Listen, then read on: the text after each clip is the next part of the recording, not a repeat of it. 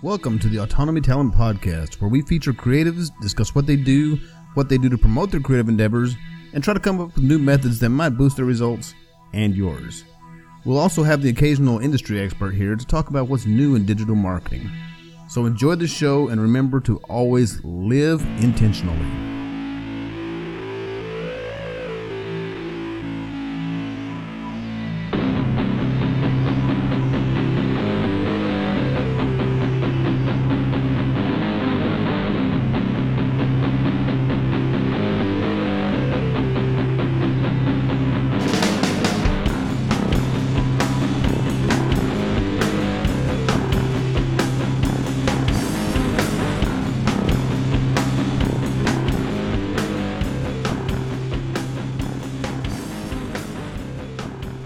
Good afternoon, evening, morning, whatever it is, wherever you're listening to this. Welcome to another episode of the Autonomy Talent Podcast. I have another really special guest coming to us today, all the way from South Africa. Please welcome Lauren Norstrom. How are you doing, Lauren? I'm good. Thank you. Thank you. I'm really good. I'm good. Awesome. So, um, it's we already discussed earlier before we started recording that it's about five o'clock in the evening where you are right now. It's ten o'clock over here in, in Texas in the U.S. And, yeah, it's it's crazy. It's it's crazy to think about you know how we're both experiencing such a different um, moment right now, but all uh, on different sides of the world. I know you're like right at the end of the workday, and I'm like, honestly, I've I've been up for about an hour and a half, and I'm just working on my second cup of coffee. Well, I think after fir- this, I'll probably go back to bed. Excellent. It's not the furthest person away that I've actually done an interview with so far. I've it's a little further than I did. Uh, I've, I've spoken with people in the UK and in Holland, which you're hmm. definitely mm. considerably further from them if you count how far much further south you are.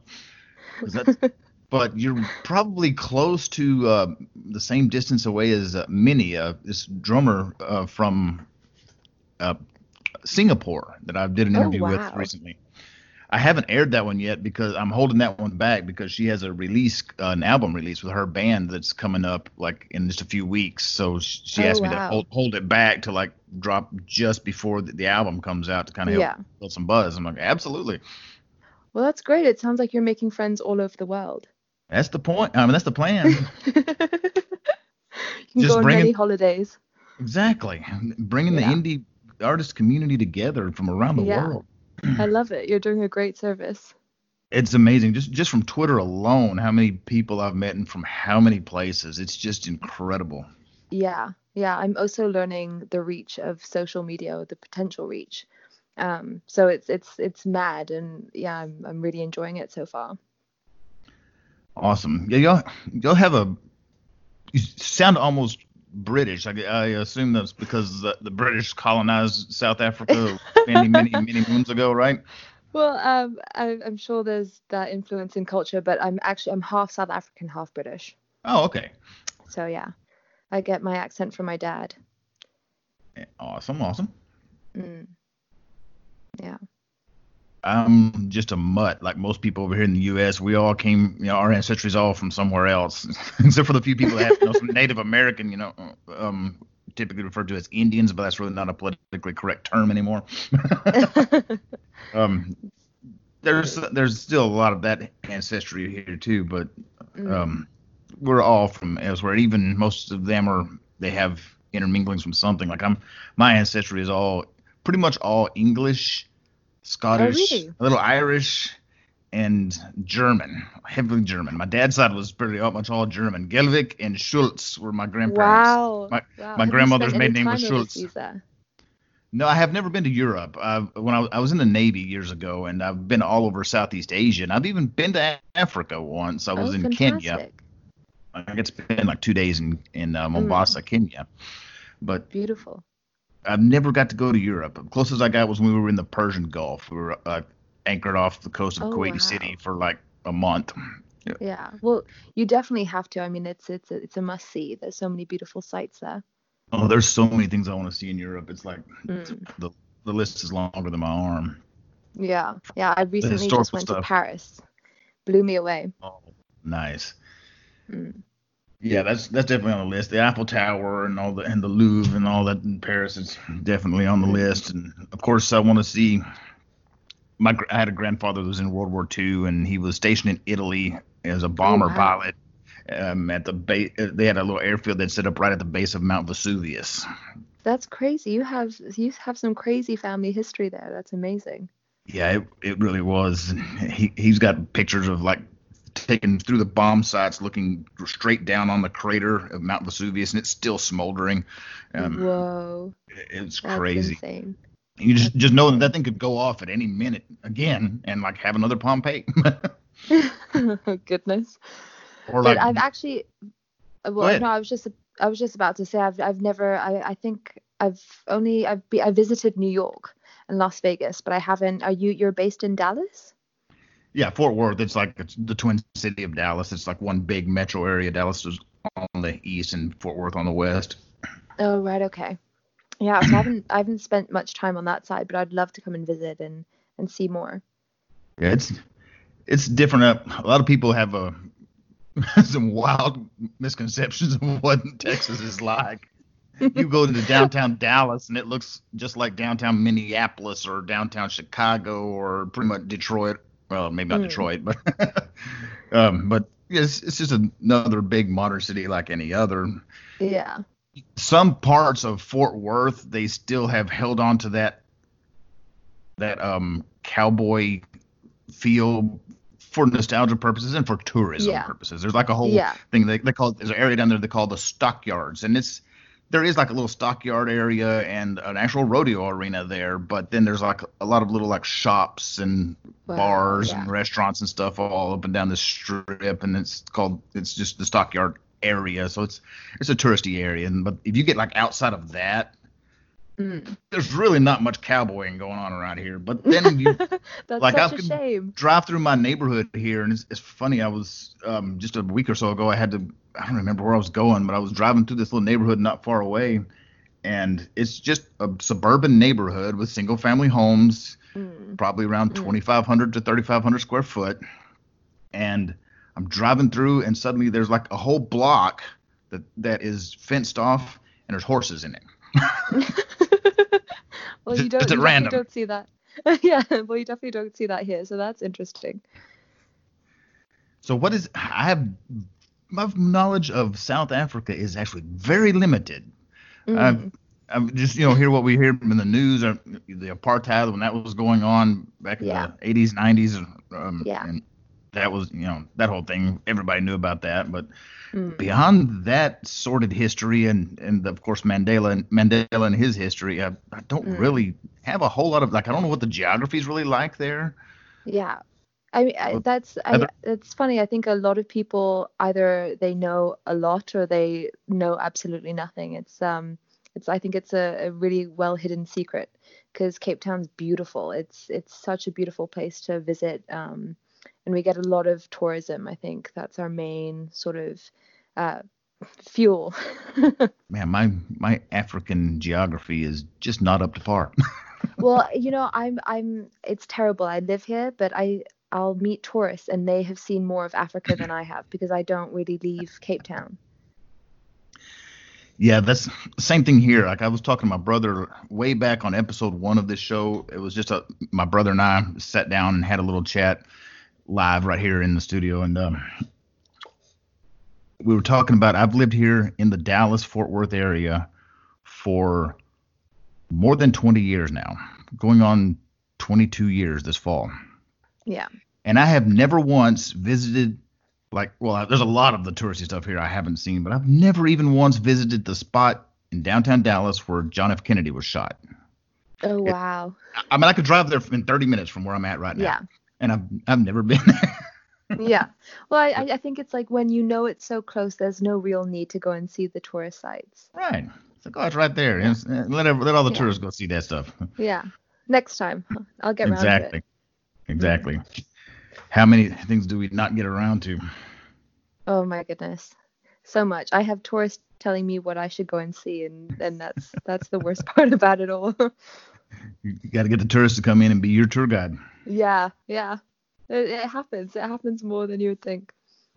and some of the like streets down here, like my my brother again, um, reference my little brother. He uh years ago when he used to come up here and he was younger and so was I, and and we would go kind of clubbing downtown Dallas every once in a blue moon, mm-hmm. and and uh, I could almost never find my way back out of downtown back onto the highway to get back up north where we were at at the time where I was living at the time. Mm-hmm. And he and he would give me so much hell. He's like, dude, you have been falling down drunk in countries all over Southeast Asia and somehow managed to stumble your ass back to your ship.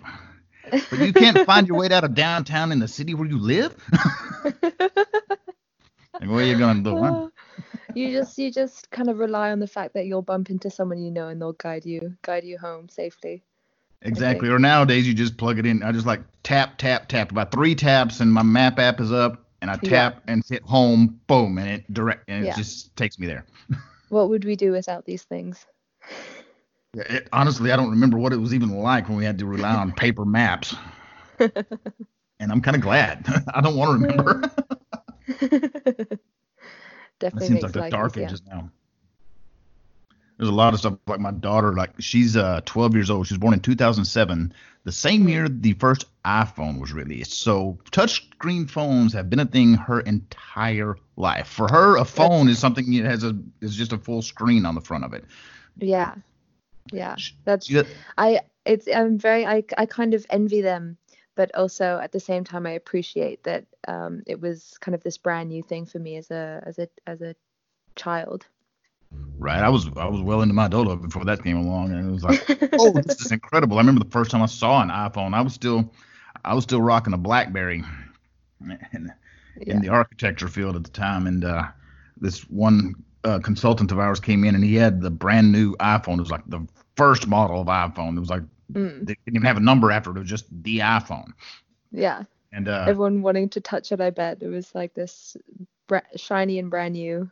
Oh yeah, well he showed me the map app, which was crude back then compared to what we have now, but at the mm. time mm. it was mind blowing. And he yeah. he was able to like show me how you just nowadays it's like we don't even think about it, but the just the act of like pinching to zoom. Yeah. that blew me away. It's like he's gonna spread his fingers apart and zoom in. I was like, Whoa, yeah. that is so cool. if only we were as easily impressed now. Um, I think we we all now just get frustrated with technology if it's taking too lo- slow to load or. Yeah, if it takes an extra yeah. nanosecond, we're like, oh come on, yeah. hurry up. Yeah, it's broken. Wi-Fi.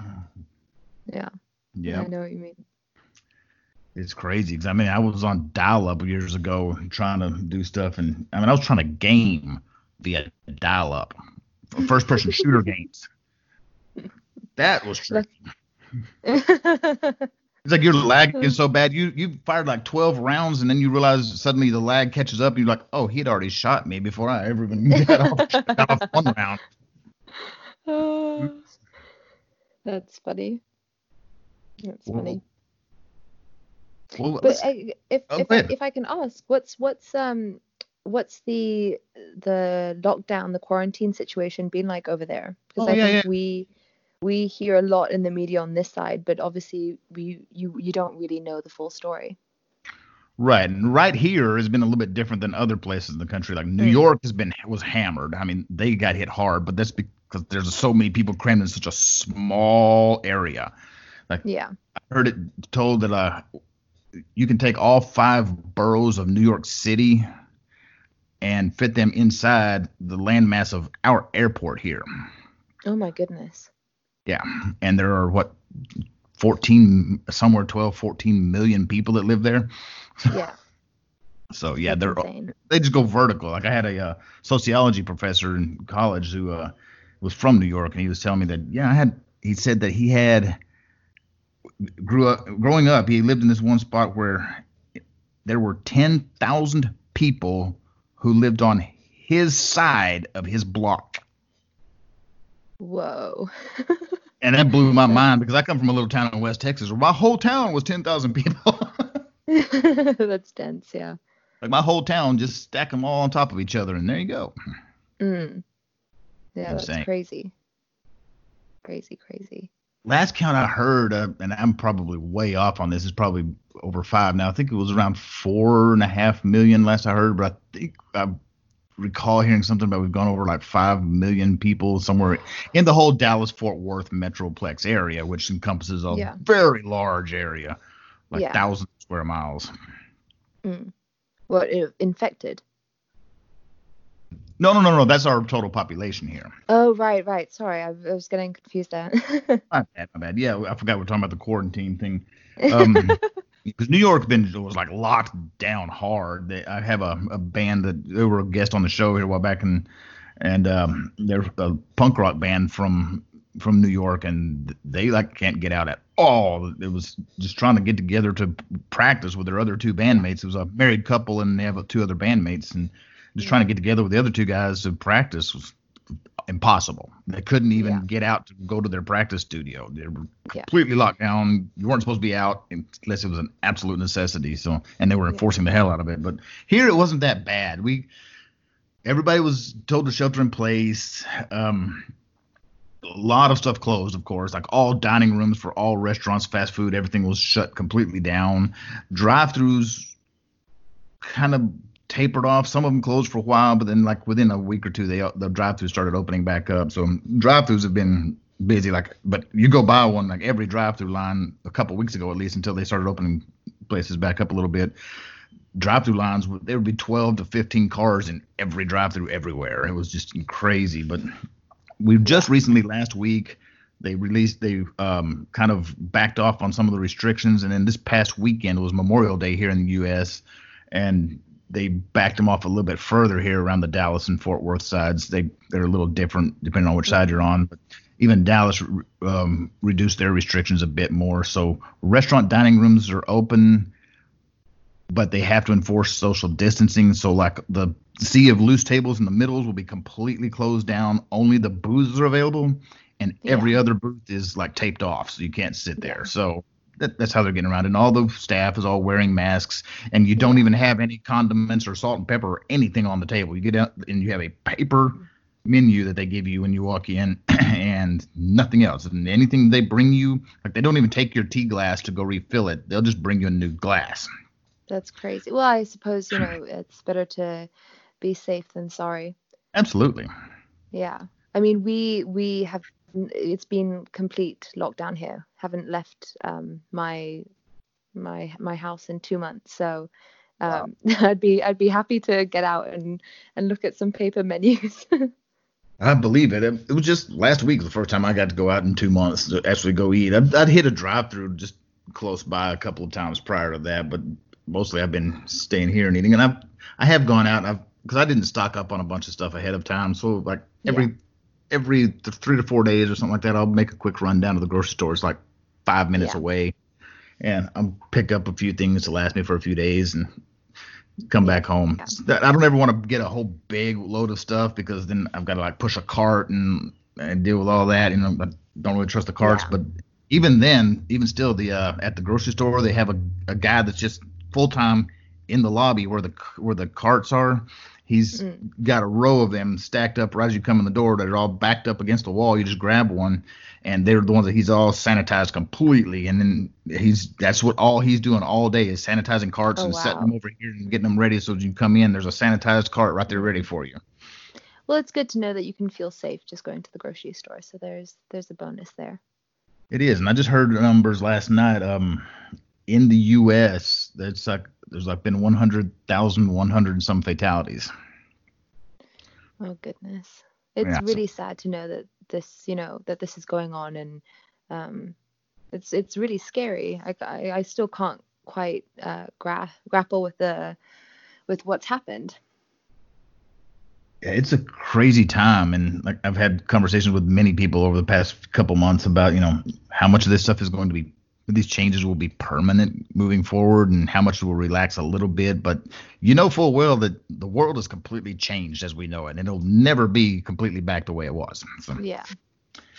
Yeah. Like like they first started like at the grocery stores, they had just like a little like wooden frame they kind of built real quick to slap some plexiglass on to, and set it on on the counter so you kind of had a mm-hmm. sneeze guard between you and the checker.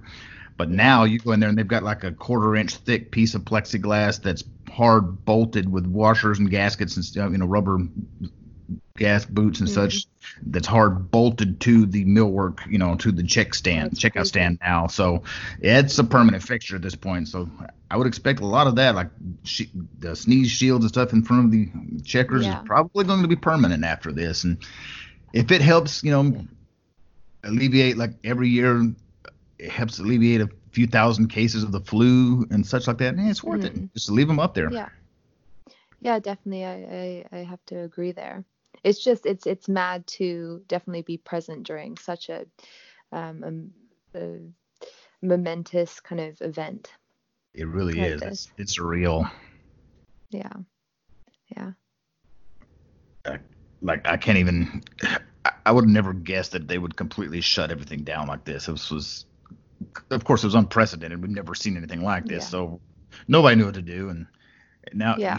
I try to avoid any of the uh, the social media bickering about it because everybody's complaining about this person screwed up this and this person screwed up that. You know, mm. Trump did this, the CDC did this, China did this. Mm. It's like, you know what? Everybody along the line screwed up somewhere. Yeah. and they all they all they all did some good stuff and they all messed up in a few places, you know, and just to try to criticize them, they're all just humans like the rest of us trying to trying to work through this as best they can. Just yeah. let it be and just focus on you and do what you need to do to keep you safe. Yeah, I think it, it, it is what it is, and we can only yeah. just do what's best for ourselves and and help others if we can. And just so ride it out. We're just doing it together. yep.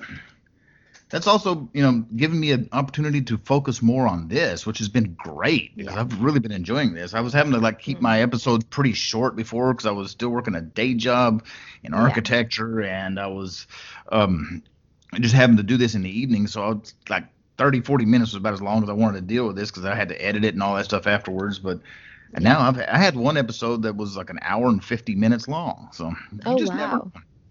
Yeah, no, I completely agree. You know, I, I think I'm battling with this um, situation because I know that a lot of people out there are struggling and really thinking about, you know, how they're going to put food on the table and take care of their families. And I, I really think about them and I, um, I almost, you know, feel guilty because in this situation, I've been able to. Um, I mean, I'm very privileged to, you know, ha- have food and not have to worry too much about my future. But it this this circumstance has been good for me, uh, music wise and personally, and um, so I, I you know I, I don't know how to deal with it because I I've quite enjoyed this quarantine. And I'm in the same boat here, and it's it's it's been a, a positive in a, in many many ways for me. Yeah. So yeah. Um, but a lot of a lot of people aren't having that same experience. I realize, mm. especially the ones yeah. that lost lost loved ones because of it. Definitely. So, Definitely. and I I don't even know if that was that was the cause of death. I've tried to ask around, but I don't want to seem nosy. But I like was on Facebook and one of my uh, there's a group from my high school. There was a reunion group that was mm-hmm. that was set up last year, and um, like someone posted on there that I, I, didn't realize she was even sick because like last I'd seen was like Easter. She was posting Easter egg pictures and such, and everything was going fine. Mm. And she, they, they, shared a post in that group from her daughter that she had passed away. Oh no, I'm so sorry to hear that. That's awful. Yeah, that was kind of a shocker. I was like, what the? Mm. I, I don't, like I said, I don't know what the cause of death was, but the timing is suspect that it could have been yeah. COVID. Yeah. I think it's it's also just highlighted the fragility of life, and so I think we're all a little bit more grateful um, about just the small things in life. Definitely. And another big benefit I've seen come from this is how the indie artist community has really banded together. It's it's incredible. Mm-hmm. I mean, you see it too. You're on Twitter and such. You yeah. see how I mean, it's like everybody's out there supporting each other. Is it is really cool to see. It's it's been yeah. quite a definitely, quite impressive. Definitely. Yeah, I was actually speaking to um, I did a, a live um, interview on Instagram yesterday, and we were just talking about you know how this has kind of changed the industry. I think you know prior to this, I think a lot of artists, especially underground or um, underrated artists, weren't given a lot of um, recognition or praise. And I think now that we're all locked inside and everyone's bored and seeking entertainment and seeking um, some sort of, you know, escape from reality, I think the work that artists do is so important and now is finally being recognized um, to the degree it should be. So I think it's, you know, it's a, a really important time for anyone who's an artist or creating content um, because you know people finally really have the time and really want to find content. Exactly. People have been sitting bored. Uh, I'm saying that yeah. like from the first couple of weeks of this. I was like, dude, people are dying for content. Yeah. Get, get out there and get in front of them. Get mm. show, show them your stuff. Let people find you. Definitely, definitely. Uh, this, I mean, this changed my whole career. I mean, in the last two months, um, I, I couldn't have ever foreseen what's happened. I've kind of, it's almost made me. Um, so I'm so grateful for this opportunity, really.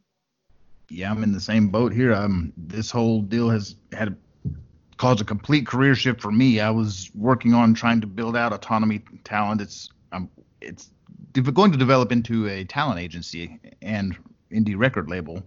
That's oh, all wow. down the road a little ways. I'm not to that point just yet, but yeah, this has given me a chance to really dig full time into this and do stuff like this, build up my brand equity that I can then turn around and share with all yeah. the rest of the indie community. Because every yeah. bit of brand equity I have, it just gets poured right back into them because I mm. come interview artists like you and share your share your stuff and do the indie artist spotlight yeah. episodes. Like I really enjoyed doing yours the other day. Hmm. Um, well, this was last week. No, it was earlier this week.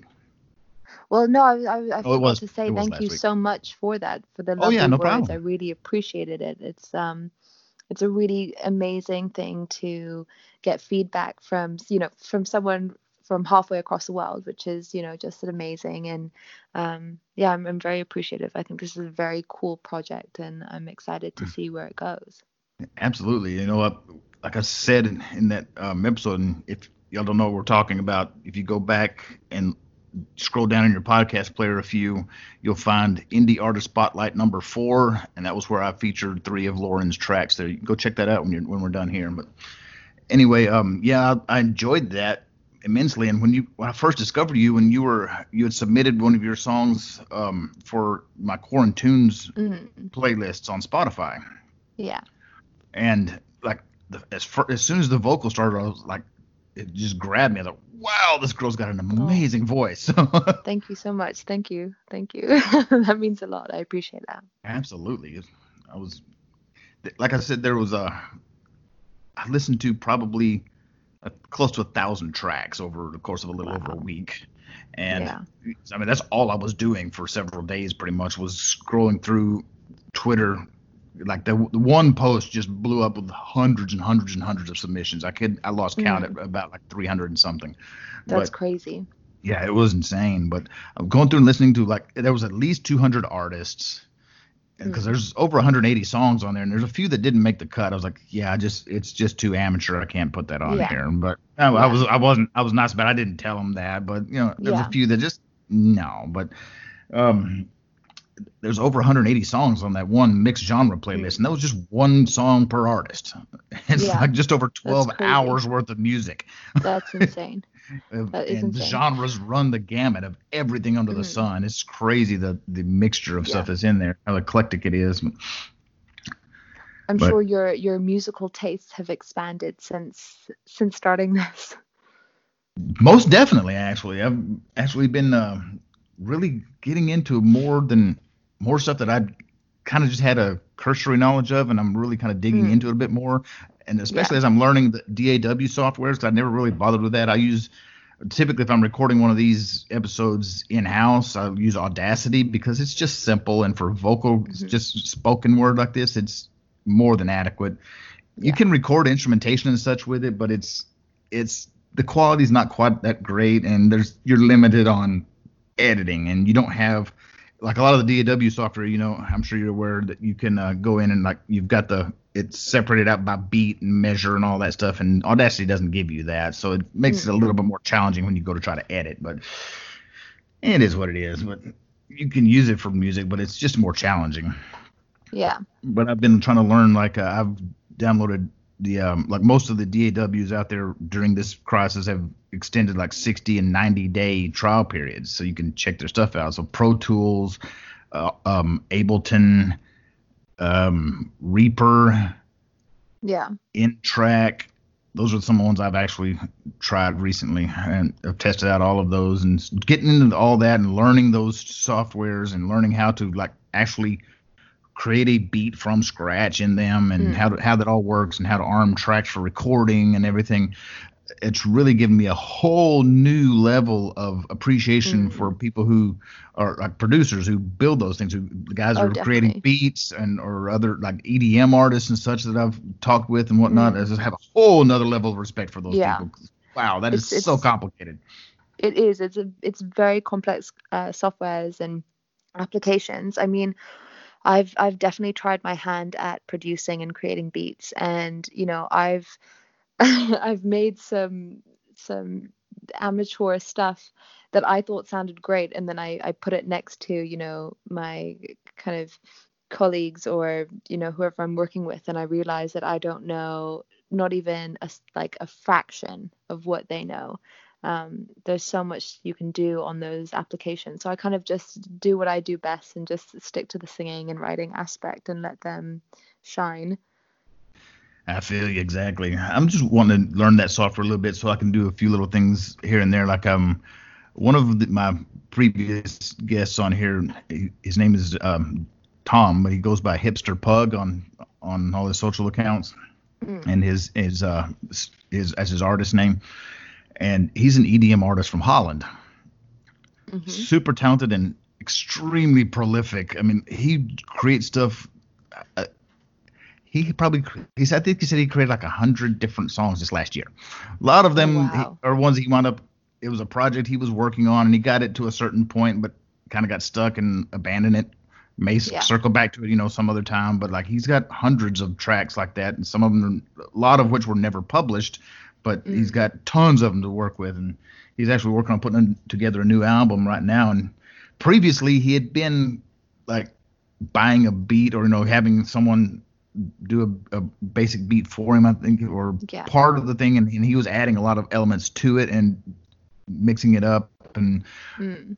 you know remastering it himself. And but mm. this new album is going to be the first one that he's done where everything on the album he will be one he will have done 100% on his own from scratch. So that's really exciting. Yeah, it I really is. I would, yeah, I would definitely love to get to that stage one day. Um, but it takes time it takes time to be to become that experienced and obviously you know know right. what you're doing so i think i'm just going to go along with it and just learn bit by bit and and and take it step by step i'm in the exact same boat like i i want to be able to record a little bit like record a guitar track or maybe a vocal track once in a while um but that's all I'm really using it for at the moment. I'll dabble more with it as time goes by. Same as you're saying, mm-hmm. just work on it a little bit here and there.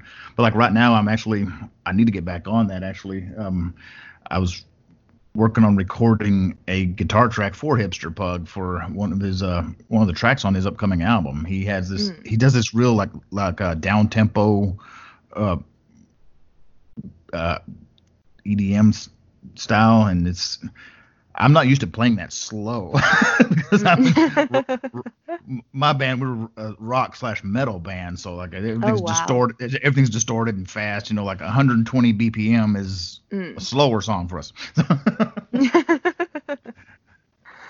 that's that's really cool. That's an and that's an opportunity that came from this. Yes, exactly. Um, I just put it out there to him like, "Hey man, if you ever need a someone to do a guitar track for you on for a song or whatever, just let me know." And he's like, "Actually, I've got one I'm kind of stuck with, and I could use the help on it." So, sweet, shoot it to me. So we've been That's kind of great. we've been working back and forth on that a little bit over the past couple of weeks. That's exciting. Well, congratulations! I can't wait to hear it. So thank you. It's I'm, I can not wait to get it out there. Uh, just I'm just uh, glad to help him get it out there. To be honest with you. Yeah. And uh, at this point, I'll just I'll do some tracks like that for people here and there, just just for the exposure. Just uh, just credit me on on it, and that's all I care about at this point. Just uh, yeah. if I'm going to do like a little guitar riff that's you're going to loop or whatever and use, absolutely. I'm I don't need any yeah. monetary compensation for that. mm. at some point I'm uh, maybe get to the level where I, I, don't really come free anymore, you know. But right now, yeah. yeah, not a problem. Yeah, yeah, definitely. I think you know you kind of have to build your your um you have to build demand for yourself before you can get to that stage of um, exactly. Um, yeah. You have to put in the work to get to that level that you're, you know, someone might want to actually pay you to do that. Mm. That's the dream. Absolutely. Yeah. It's like any kind of creative, whether it be an artist, you know, you have to put in the work and get enough of your stuff sold and make enough of a name for yourself that people actually want to start commissioning you to do pieces for them. You know, that, that yeah. takes time to put in the work to get to that level. It's yeah. all the same thing. It's it is crazy. I think, you know, I've been writing since I was a uh, really really young. Um, more seriously when I was, you know, about 16. Um, so this has been a part of my life, but until, you know, I'd put a lot of pressure on myself to get a lot of work done. But I think uh, there's a lot of different factors involved. But until basically, you know, this lockdown happened, there was no pressure. I didn't have resources, and I just started churning out music. And I've probably made more music um, in these two months than I have in the last two years, which is just wild to me. But you know, you put in the time, and now I'm finally getting recognition, and I'm getting other artists who want to collaborate with me. So it definitely is, you know, you just you put in the work, you put in the time, and you'll you'll see results. Absolutely, and uh, another thing that's come from this is more of a spirit of collaboration, um, like you just touched on there. Uh, personally, even myself, I've been I have been trying to promote that in others, like because you look at the hip hop community right now, and mm. it's all about collaboration. Any any hip hop album, which I don't know that yeah. many actual albums being created right now. Um, some people do, some people don't. But like yeah. you have guys like Drake, he hasn't produced an album, but he like year before last, I think it was, he dropped a hundred singles in one year. So mm. he's really prolific, but he's not messing with albums anymore. But you find any album, a hip hop album, and probably 80% of the tracks have at least one, maybe two or three featured artists on them. Yeah. Yeah, even, you're, you're absolutely right there. Even the pop albums, you go go to listen to any any pop artist from Katy Perry to Adele to whoever, you know, pick your poison, and every album is going to have at least two or three tracks with a featured artist on it, and it's usually a hip hop artist because that's the dominant genre right now. So, yeah, um, you're, you're absolutely right there. You're so, absolutely right. But the hip hop guys have figured that out. They've got the, the collaboration game figured out. Mm. Everybody needs to be watching what they're doing because they're killing yeah. it. And yeah. if you want if you want to kill and crush it in this market, that's what you have to do because you have yeah. to get exposure and that's a great way to do it. Whether you're the up and coming guy that gets featured on a bigger artist name, so like he kind of helps pull you up a little bit and put you on, or if you're the bigger artist that's like helping somebody else out, it's all a win-win for everybody. So it's yeah. I think yeah, it's it's kind of like a transaction really, um, and it's just I I, I wonder I, I wonder whether it's just because you know hip hop is is um, a genre where it can just bend so flexibly and and kind of fit with whatever you want it to, um, or whether Probably. it's just I don't know we just we just kind of have this soul connection to hip hop music. I'm not sure. And pop songs, they you know lend themselves to being able to have someone come drop a rhyme, you know, one verse or something like that in them fairly easily. Um, you can mm. easily adapt that because you're usually working over a, um, a, a beat that's easily you can loop it whatever you yeah. need to do. And but like with my band, it's a little bit more challenging. Like, but like say I wanted to get you to sing a verse on a song. Um, yeah we'd have to really sit down and think, okay, how are we going to work this out? so yeah. it's a little bit more yeah. complex, but it's, it can be done. And I think that really needs to start happening more. I'm talking with my bandmates about that regularly.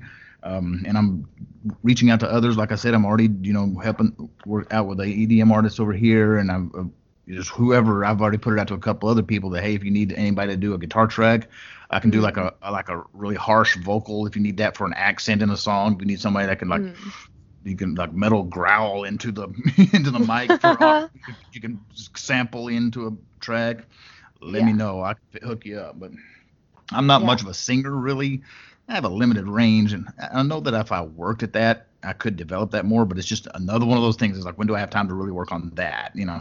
Well, you definitely have the time now. Not really, because I've been so busy with. I've been it's, way it's, busier now than I was when I was still working a full time job and doing this on the side. That's crazy. That's crazy. Yeah, I guess you know that's that's life. Hey, it, the world could give you all the time in all the time it has, and you'll still find a way to be busy and and not have enough time. It sure seems that way, but at least now I'm busy working towards my passions and not just working for a paycheck. Yeah. Yeah. That that makes it all that makes a whole world of difference. Now it's like I'm good with it. I worked till like last night I was up till well, I finished editing the episode, the Indie Artist Spotlight episode that dropped today. I finished editing it like at a quarter till 12 last night. Oh wow. And so because I had just back to back. Right. Well, I, I had to edit it. I, I started editing it on Monday, but then I got sidetracked with some other projects I had going on, and I wound up not finishing it until yesterday morning or yesterday afternoon actually. And I was I meant to schedule it before I took off to go to band practice, but I didn't get it posted up and scheduled. So like after I got home mm. from band practice, I grabbed a little bite of something to eat, and I was like, oh crap, I've got to go get that done. And I was like, oh no, mm. and I, I had it all edited and saved, you know, saved down out of the software, but I still had to upload it and write the description and all that stuff for it and post it to the uh, to my mm. podcast host Podbean, and uh, I was like, I usually try to schedule them to drop at like 12:01, like on mm. Monday morning or Wednesday morning for this episode, these episodes, and uh, I'll drop them at 12:01. I was doing it at 6 a.m but then I realized that a lot of the uh, the feed is not being picked up by the streaming services like Apple and and Spotify and all that until later in the day. So it'll be 10 o'clock to noon before mm-hmm. they'll pick them up. So I'm like, well, that's not good. I want them picked up for the morning commute so people can yeah. listen on their drive in. So I started, I backed it up and I started um, having them scheduled for 12:01. So it's just right into the next day, and yeah. by that time, six, seven o'clock in the morning, people are getting ready to go to work it should be up on most services. Mm. Well, but, just just out of interest in terms of your content creation, are you do you find that you get more kind of feedback and interaction the more you post, or is it yes. kind of yeah? So you're you're just the more you post, the more kind of people start following in and and paying attention. Definitely, and the more frequently. Like um, I was just doing the at, at first, I was doing just one episode a week of these interview shows like this. Right. And then I started adding in a little segment I called Info on the Go, and it would be, you know, typically eight to 12 minute long, and I was recording them in the car on my commute with my little right. lapel mic, and it somehow my microphone crapped out, so it was making it kind of a challenge to do that, and I wound up abandoning that for for now at least. But they were always just like little, really nitty gritty, tactical, task oriented things that you know right. to help people out. Short little bursts, and I was putting one of those out every uh, every week or so. Sometimes there two of those in a week, and and that was out actually they never really caught on that great, but it was early early on in the process, so mm. nothing was catching on that great just as of yet. Yeah. But recently I've started adding the indie artist spotlight, you know, episodes as you're aware, and I was doing those on Wednesdays. Um, so these episodes air on Mondays, and indie artist spotlight is on Wednesday. Mm-hmm. And then just two weeks ago, actually, your episode was the first one that was a Friday episode. Oh so, wow! So now I'm honored. it worked out that way. It was just timing of it all. But um, now they I have the interview shows dropping on Monday an, an artist spotlight on Wednesday and another one on Fridays. So, mm. and that when I went to that three episode a week format, like listens almost doubled that week from the week before. Oh wow, that's amazing. That's so great to be able to see uh, like a, a, a dramatic change and know kind of that it's working. Yeah, just adding one episode mm. doubled overall listens for the week. So it definitely makes a difference. The more you post, the more you know, the more you're out there, the more people can find you. That's just that's the... that's really cool. Yeah, yeah, I suppose you're right there. I I think I've just always, in terms of when I'm creating music and videos, I think I'm scared to um, kind of overpopulate my page, and that will kind of make it harder for people to choose kind of what they want to see and hear. Um, so I'm I'm trying to get that balance, I guess. what page are you talking about? Are you talking about your website, your Twitter account, or your YouTube account, or what are you I, referring to? I, I, think I'm just, you know, all my kind of platforms. Um, oh, I don't platform. want to, I don't want to put too much music out when, you know, I still have a small following or a small amount of listeners. You know, um, I think it. I need. Obviously, I'm trying to build organically, and it's and it's going well so far. Um, but it's it is difficult to find that balance between obviously posting regularly and and trying to build your following, but also not like throwing too much music at people and you know them kind of getting um, a bit overwhelmed by the the amount of content. I don't think you could. I mean, honestly, if, if you're putting out another song, a, one, if you put out one song a week for the next six months, you wouldn't overload people. People that are liking your stuff, they'll be they'll be excited to hear the next song. Every once in a while, they may be busy and they're like, oh, yeah, she got a new song. I'll get around to listen to it when I have time because they're in the middle of something and they might not ever listen to that track. But but if they like you, they're following you, they'll listen to probably at least half of them. So, like I I would because because I, I enjoy your voice and I'm really not not a huge fa- fan of pop per se, but there's mm. like a renaissance in pop right now. So like yourself, you you write all your own stuff. You write all your own mm. lyrics and and um, that's you know the pop side of the music industry has been lacking in that for many years. There are a few that have come along that made it big now, like Adele, I think writes most of, or if not all of her mm stuff. But um, and um, what's her name? Uh, Swifty, uh, Taylor Swift. She supposedly writes all her stuff. I'm pretty sure she has some ghostwriters in there, and she and I know she's actually gotten some tracks from other people that they've written, but most of her stuff she writes. So. Um, so there is a little bit of that in the mainstream pop world, but not a lot. Most of them is someone else wrote it, someone else produced it. They just hire them to come in, they track a vocal, and they they leave and they wait till it's time to go on tour. that's pretty much it. And that that's machine.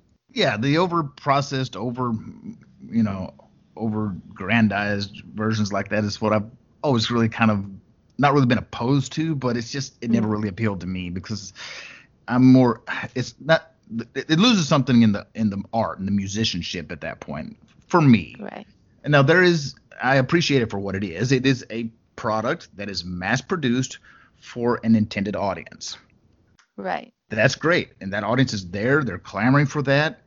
Give it give them what they want. But for me, that's not what I want to do. And I, I take it yeah. for you as well. And there are a lot of uh, pop artists out there nowadays that are on the indie side of things that are writing their own stuff. Some of them are mm-hmm. producing their own stuff. Some of them play like an instrument at least sometimes on their music, and it's just yeah. really incredible. A lot of a lot of super talented singer songwriters out there these days. It's just incredible mm-hmm. amount of talent that's out there that we didn't know about before the internet, and probably they didn't know about it themselves or wouldn't have known about it themselves because they never would have really explored that if they didn't have mm-hmm. the opportunities they have today. So.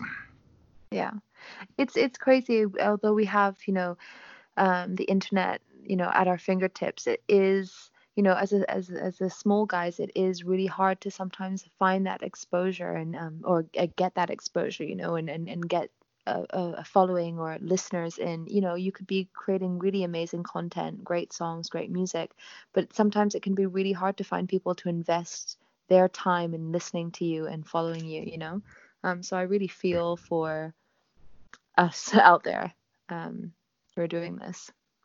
Oh, absolutely. Me too. That's why I want to try to do everything I can to help out with people, helping them get exposure. Like um, the episode that just dropped today of Indie Artist Spotlight. This today, as we're recording this, everybody, just so y'all know, um, this is uh, May the 27th. It's a Wednesday, and um, my uh, the Indie Artist Spotlight number five with Mike Allen just dropped this morning. And Mike, he has a a really unique style. He pulls in multiple different genres. A lot he has elements of EDM, but that typically you know is just strictly instrumental. He's all his stuff has vocals he does over the top of it, and he's got a really it's kind of kind of a throwback style with his vocals. It's almost like a Depeche Mode type sound to his vocal styling. It's it's really pretty cool. But then he like throws in elements of like synth, synth pop, synth rock, and alt rock, and even some like hard rock elements in there within his mix the first track I did, it was it sounded almost like there was heavy distorted guitars in there, but there's no guitar in the track. It's just the the feel he created with it. It sounds almost like he took a synth pop track, melded it with a techno track, and then threw a freaking metal track on top of it. And it's like, whoa, whoa, whoa, wait, what's going on here? It's just crazy how it all comes together and makes a phenomenal piece. And mm. like he's he's another one that's just now kind of trying to really get a following built up. And it's yeah. like man people need to find these people like yourself with the amazing voice you have and the amazing talent mike has. And uh, just people need to find y'all. Yeah. I think it's you know I, I do get a lot of comments and i'm very grateful. You know people say why haven't i found you sooner? Or um you know i'm so glad that i came across your page. And obviously i'm super flattered and happy that they did but it's like you know I, you also think about the possibility of how many other people are out there who could enjoy your music potentially and they just don't have the means or a way to find you you know? So it's it's it's like how do you put yourself out there you know for the world to see you when you know it feels like as a musician the rest of the world is also trying to do the same thing? Yeah and then on the consumer side the fan side it discovery is a challenge. Mm. Discovering yeah, new stuff is like where do you go? Where do you go when you're looking for for new music to listen to? Yeah. You ask yeah, around you friends really know, or whatever. Yeah, exactly. You, you don't really know what you're hoping to find, so it's it's hard to kind of put that into words and then type that into Google. Exactly. And, you know, that's what I was when I was promoting more heavily the uh, Tunes playlist. Mm. I was you know, there's there are like six or seven genre specific ones, but when I was really trying to get the the big one, the big mixed genre one out there, I right. was telling people like, look, you know, come listen for a while.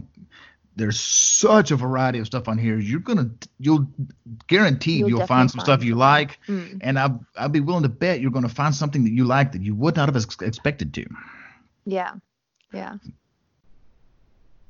but it's it's but you're so right on the if I if I think about myself as a listener, it's like I I I very rarely um come across new music that I, I completely am obsessed with and then go and search their social media and then yep. you know proclaim myself as a fan. It's quite difficult to find you know um, whole whole artists.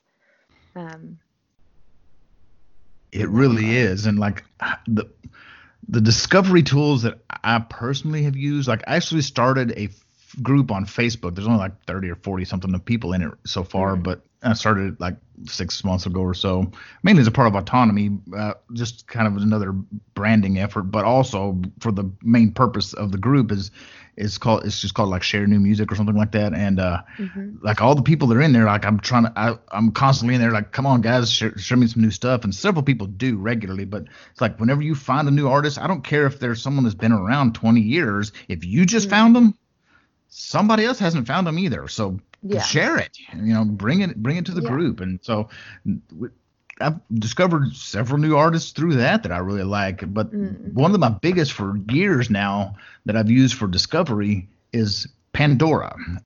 Typically, I use Spotify like when I'm in the car, so I can listen to what mm-hmm. I want to when I'm driving and all that. Because I have the I have the premium of it, so I can just listen to pretty much any song anywhere at any time. But mm-hmm. um, I still use the Pandora free version because mm. you you like it it learns what you like and it will play stuff it'll yeah. add stuff in the mix that you're not familiar with already. Yeah, because of their algorithm, they've been working. And I've got a playlist you know, or a station that I've been curating on there for wow, um, uh, probably 15 years or more since wow. way back when Pandora was just a website you could go to on your computer to listen to. It was way before there was ever even a thought of a phone app for it. You know. That's crazy.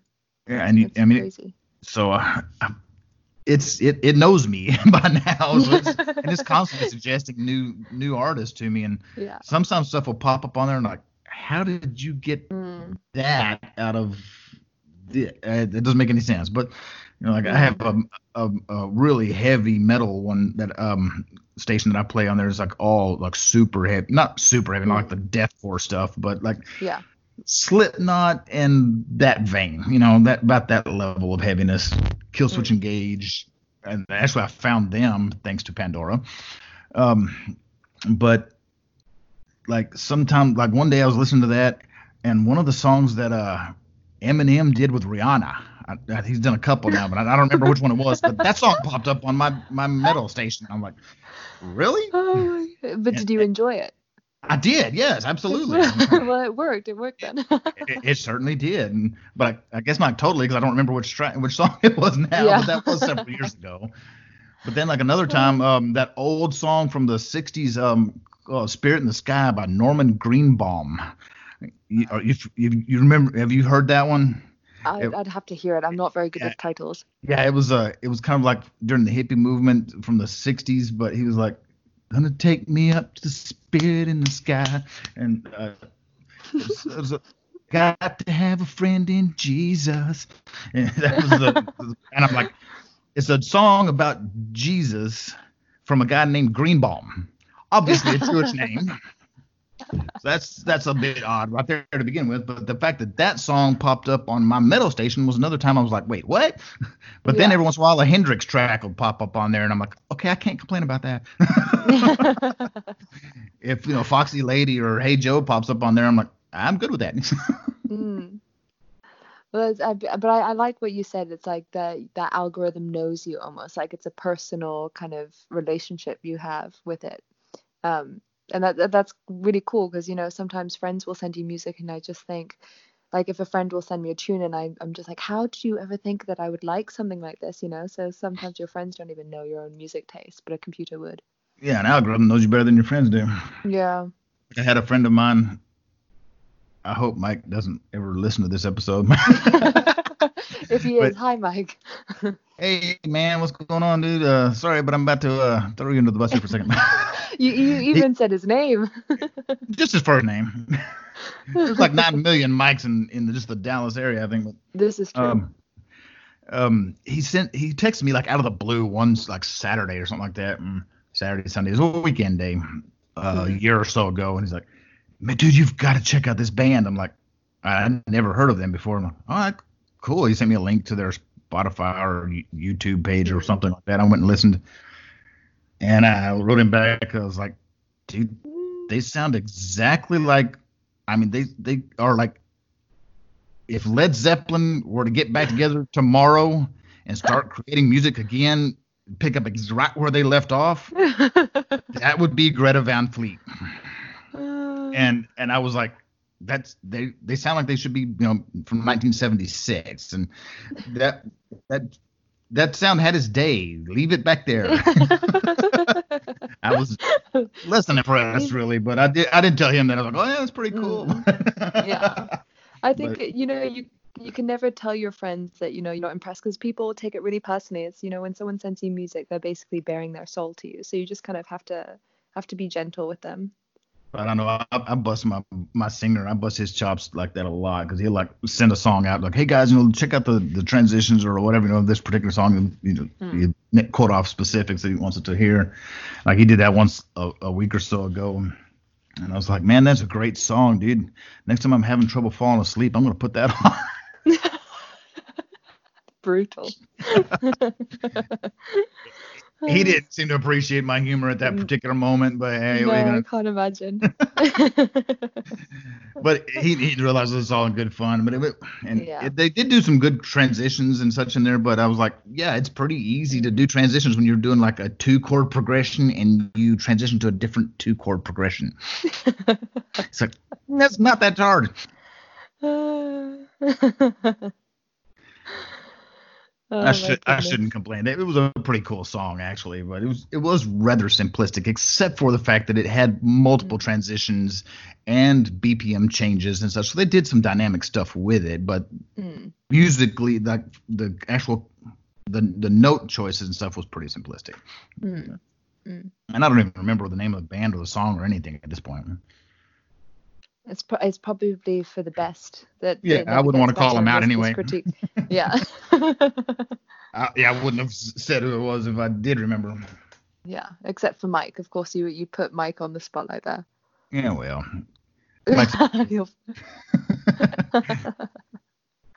and I did call out Greta Van Fleet, I guess, too. So, but mm-hmm. again, they're big boys too. They can take it. And they've been they've been compared to Zeppelin from day one by everybody under the sun. So they they they've heard it. Yeah, I'm not telling them anything new. yeah, you're not you're not creating enemies here. No. last thing I want to do, I'm trying to bring this the the music community together. Last mm. thing I want to do is piss people off and have hard feelings, hurt feelings, and no, but yeah, you're no. doing you're I mean, doing a you're you're doing such a fantastic thing, and I think you know Thanks. I really um as you said before, you know, you you may not be a huge fan or you know a listener of pop, but here we are talking, and um, I really appreciate you taking the time to listen to my music and you know um, find aspects of it that you do like. Absolutely, and cool. same with like hip hop. You know, I mean, I've been around since hip hop was you know brand new back mm. in the '80s, but um, so I've kind of grown up with it, and I've I'm familiar with like the real mainstream stuff that everybody knows. You know, I know Snoop Dogg and Eminem and mm. and um, Ice Cube and uh, things like that. I knew of NWA yeah. back in the day when they were still going. Um, but I'm not real deep into the hip hop scene like I am with the, mm. the, metal and rock stuff. So right. But I I know what I like when I hear it, and like yeah, Gin and Juice is still one of my favorite freaking songs in the world. that song was just fire, man. mm. Mm. Well, you know, it's it's um I mean for me, I don't listen to a lot of rock or, or heavy metal at all really. Um but you know, I've I yesterday I came I mean this is it's completely different, but you know, um, I was listening to My Chemical Romance. Um do you know that band? Uh-huh and I, I, it was an old track and i then it kind of brought back the days where i used to listen to kind of all this sort of punk um, punk rock music and i just i felt like you know it just transported me back to those kind of youthful days. And um, I, I forget that i have all these kind of influences from different periods of my life and i can definitely hear it in my voice now. Right.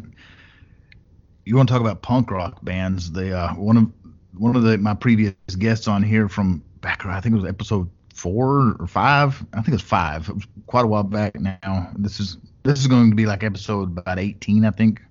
Um, so it's not goodness. that long ago, but it's it's it was a couple months back, mm. three or four months ago now, I guess. But this the band I mentioned earlier that uh, it interviewed and was the husband and wife team there in New York. They're called Bad Mary and they refer to themselves as a melodic punk band because they they had the hard driving, you know, accents on the one two three four one two three four, mm. you know, like that's punk is known for. Mm. But um, they have a lot more melodic vocal than a lot of punk bands do. So. Yeah. And the husband and wife team, um, Amanda and Mike, they sh- share Amanda's the primary vocalist, but Mike plays mm bass and sings backup vocals. And there's some songs where he's you know more pronounced in the vocal department yeah. as well. So they split the duties there some, and it's they have a really cool sound. I really dig them. Sometimes I'll just put on their like their mm artist page on Spotify and hit shuffle and just listen to their stuff for like yeah. while I'm doing stuff around the house because I I dig their stuff. I thought you might like to check them out.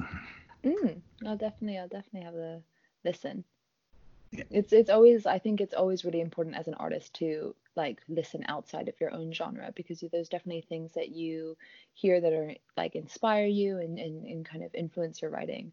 Um and so yeah now I, have I've the last few days i've just kind of um, been nostalgic and listened to like my my playlists that were like i had as a as a kid.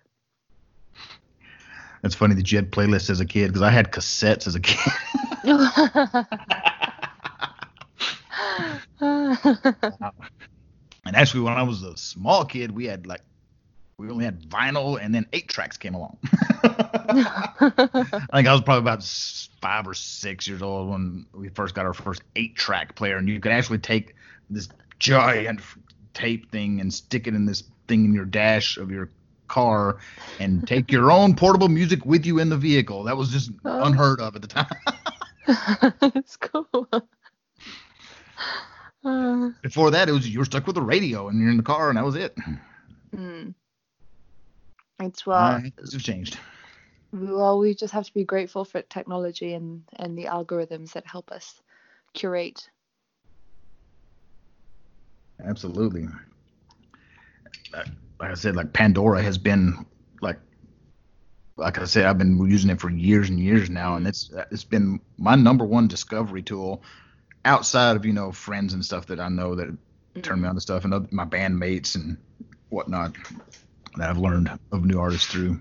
And now this, actually, honestly, doing this and being so active on Twitter and yeah. really reaching out to just all genres across the board and talking with everybody, it has. I've discovered more new music just in the last two months than I had in the last two mm. years prior. So that's amazing. But i suppose you know you you also kind of have to have a real passion for discovering new music because i don't think that just anybody could listen to over a thousand songs um, in in two months or in or however long you said. That was about a week and a half. A week. Yeah. Wow. No. I can't that's hours man. That's hours. There was at one point that it, that that one um, discussion thread on that one Twitter post had just gotten away from me. Like I went, I have multiple Twitter accounts that I'm operating, uh, yeah. and uh, it was on the uh, find new artist one. You're, you're familiar with that one? Um, mm. And it was that I think it was that that was the thread that you actually replied to with your track, to be honest. But that one got so away from me because I had like f- kind of forgotten I posted that over there, and it was like yeah. two days that I hadn't even Checked logged into that account or checked that account at all.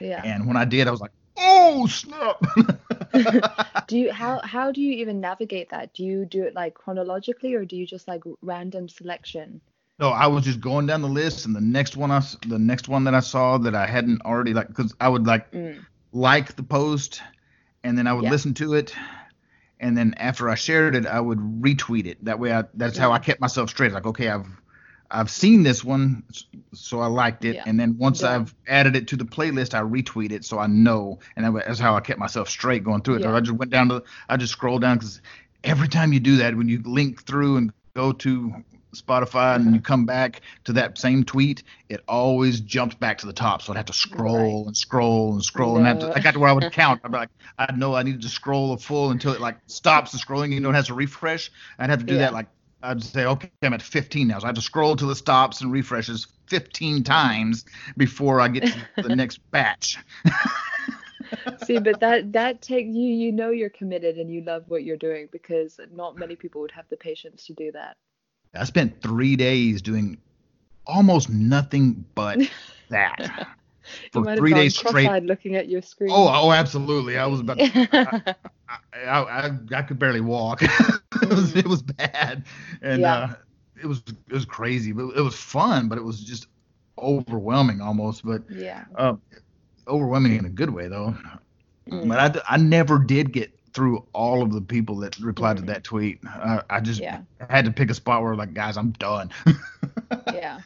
I mean, but out of, you know, all the submissions, I mean, what kind of percentage would you say that you came across music that actually was, you know, of quality and, and something that you enjoyed? Okay, quality and what I enjoyed are two separate things, you know, personally. Well, yeah. a lot of it was quality. I would say I would really say about 60% of it was from quite good to really hmm. good. Um, it was oh, wow. probably about probably about like I said, there was some that just didn't make the cut because it was extremely amateurish, either in the mix or because it just didn't sound. It, the sound quality was not there, or sometimes, right. uh, oftentimes it was the writing, the, the like lyrics writing, the mm-hmm. lyric writing. The lyrics were just very amateurish. It would sound like you yeah. know something a kid would write. It's like, mm-hmm. I, I keep working it, man. You you got a you good flow, but you I, I, didn't tell him this, but that's what I was thinking in my head. It's like you, have got good yeah. flow, you kind of sound good, but you've got to work on your writing, you know. So I, I would pass those over. But um, yeah. of the people that I've posted on the playlist, probably about 10% of them were subpar. They were they were not really up to snuff. They they were they're okay, yeah. but they they need work. They need they yeah. you can see the potential there. You know these they could be pretty good, but it, they're unpolished. And Mm. At that level, I'm fine with putting that on that playlist, you know, because it was just all about helping people out. I just wanted to help indie artists get more streams and try to get some exposure during this time when they were stuck at home. They couldn't play mm-hmm. gigs or whatever. So it was all about just helping people out. So I was really lax on who yeah. I would, you know, who I would add on there. But total of, of the people that I that really stood out to me that caught my attention, maybe five percent. Wow. And and those ones are those are ones are ones I've now had on this show. oh well, wow. I'm I'm glad I made the cut. Thank you. Definitely. I'm, and some of them I knew before then too. I, I mm. found other ways. You know, some of my guests I've had on here so far, but like several of the recent guests, like a hipster pug, the guy I'm working with, the EDM guy I'm working with on the guitar track, he uh his stuff was just like it's real down tempo, which is unusual for me. But like we were talking about earlier, I found stuff that I didn't expect to like, and yeah, and I really dig his stuff. Like when I'm working, I could put his stuff on and like just in the background, and while I'm mm. doing website stuff, and it just keeps everything just on an even keel, and just I can just cruise, man, and it's it's That's just really cool. cool ambient music to yeah ambient music to live by, I guess you could no, that's really cool. That's really, really cool. I'm definitely gonna uh, keep more of an eye out for these posts in the the playlist because I definitely I think discovering new talent is super important. And actually, a lot of the support that I've received is from uh, musicians themselves as well. So I think it's it's about sharing that love. Yeah, so we were talking about earlier. It's like the in, the indie music community has really banded together through this mm. crisis, and I, yeah. I, I foresee that continuing on because we we're all like we're all noticing it, and it's like wow, this is a thing. So like everybody I've talked to on here since this COVID thing has started has we've had this conversation about this. I think, yeah. and it's just like everybody's noticing it, and it's it's a mm. big deal, and we all none of us wanted to stop. We are all really enjoying yeah. it. So. And I think I, even like listeners, like people who aren't musicians, like I think you know people who've who've appreciated what I've been doing, especially I think they really enjoy the fact that they can message me directly and request things, and you know I listen to what they want oh, and yeah. I can provide that for them. So I think they they're even um, giving more attention to the smaller artists that they follow because they realize that they can actually get some personal content, you know. Mm-hmm. Whereas you could never just message Taylor Swift or Katy Perry and just ask, you know, for a favor. yeah, definitely. And that's another great thing about the the times we're living in right now because, like I say, when I was in high school in the late '80s, mm. I wasn't gonna just jump up and message any of the artists of the day. You know, like um, right. pick pick your genre. It doesn't really matter. I wasn't gonna message Milli Vanilli. Mm. Had to throw that reference out there a little bit more. But I wasn't going to be messaging Debbie Gibson or Madonna or mm. Metallica or Run DMC. That just didn't happen back then. Yeah. Now, all yeah. of those artists, I could go on their Twitter account right now and at mention them. Yeah. yeah. Right now. At any time. Any and they may or may not respond. A lot of them do. If if you say something that's you know worth responding to, you don't, you know, a lot of people go in there and at mention, you know, say just retarded, you know, stuff. I but, mean, you could you could talk to your own president right now on Twitter. Very true. I'm not sure if I would care to, but I'm not a, like. I try to stay away from politics at all because mm. honestly, I don't like any of them. So it's a very it's a very complicated topic. It is, and yeah, it's just best to stay away from. And if you even have aspirations of wanting that job or any job in Washington, be a senator, congressman, whatever, yeah. and pick your country and your parliament or whatever it is, you know, yeah. prime minister, president, whatever you call them. Um, if you even have aspirations to that level, it takes an exceptionally narcissistic person to even want to do that. Someone that that thrives on that attention.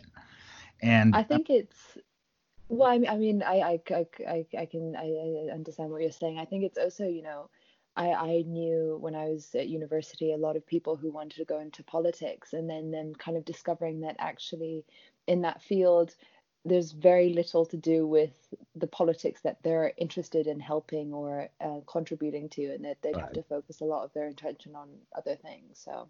Yeah, you have to play the games when you get into politics. Mm. You have to you have to toe the, the company line, you know, or your party a lot of times, or you just don't get the support, and you won't get reelected without them. um, people, even the people that go to into leadership with the best of intentions, wind up finding that out when they get there and they may kind of try to buck the system a little bit for a while, but eventually it's they're going to just become part of the machine, and it's yeah. there's really no way around that. And yeah. it's it is what it is. It's you it's a necessary evil. We have to have somebody to you know make sure we have roads to drive on. Mm. Yes. Yeah. And you know to protect ourselves so nobody comes and tries to blow us up. that's, that's that's one place where we've been really fortunate over here throughout time because even through the world wars because we have oceans insulating us on either side. So europe and asia might be completely immersed and we might go over there to help out but we haven't actually ever fought a foreign war on our soil since like the mexican american war i think in like the 1800s except for the civil war. That was that was a whole and that wasn't an external war that was a dumb war, but it's very necessary. Oh goodness. Well, yeah. I mean, yeah. I, I think maybe I, I should reach from the politics talk. Pardon? Steer, uh, steer clear from the political talk. Yeah, I typically do because I don't, like I said, I don't, I don't particularly like much of any politicians. I don't care for our current president. I didn't care for the last one. The one before him was, eh, he's okay. The one before him, same thing. Eh, he did some good, some bad. But, but yeah, it's just, it's all pretty much par for the course. They all do some stupid, uh, every leader everywhere. They all do some good stuff. They all do some stupid stuff. And you're going to agree with half of it and not agree with half of it. And someone who is on the other side of the aisle might agree with the opposite half that you do. So it's it's all just a matter of perception more than anything. It's, it's just the game. And I, I I used to be a political junkie. Honestly, like in the early 2000s, I really? kept I kept my television stayed on either the History Channel or one of the one of the major news channels. I would flip between them, from Fox to mm-hmm. MSNBC and CNN. I would just bounce back and forth between them, or I'd go flip it on the History Channel and watch more crap about Hitler, because that's all it was back then, pretty much. Yeah.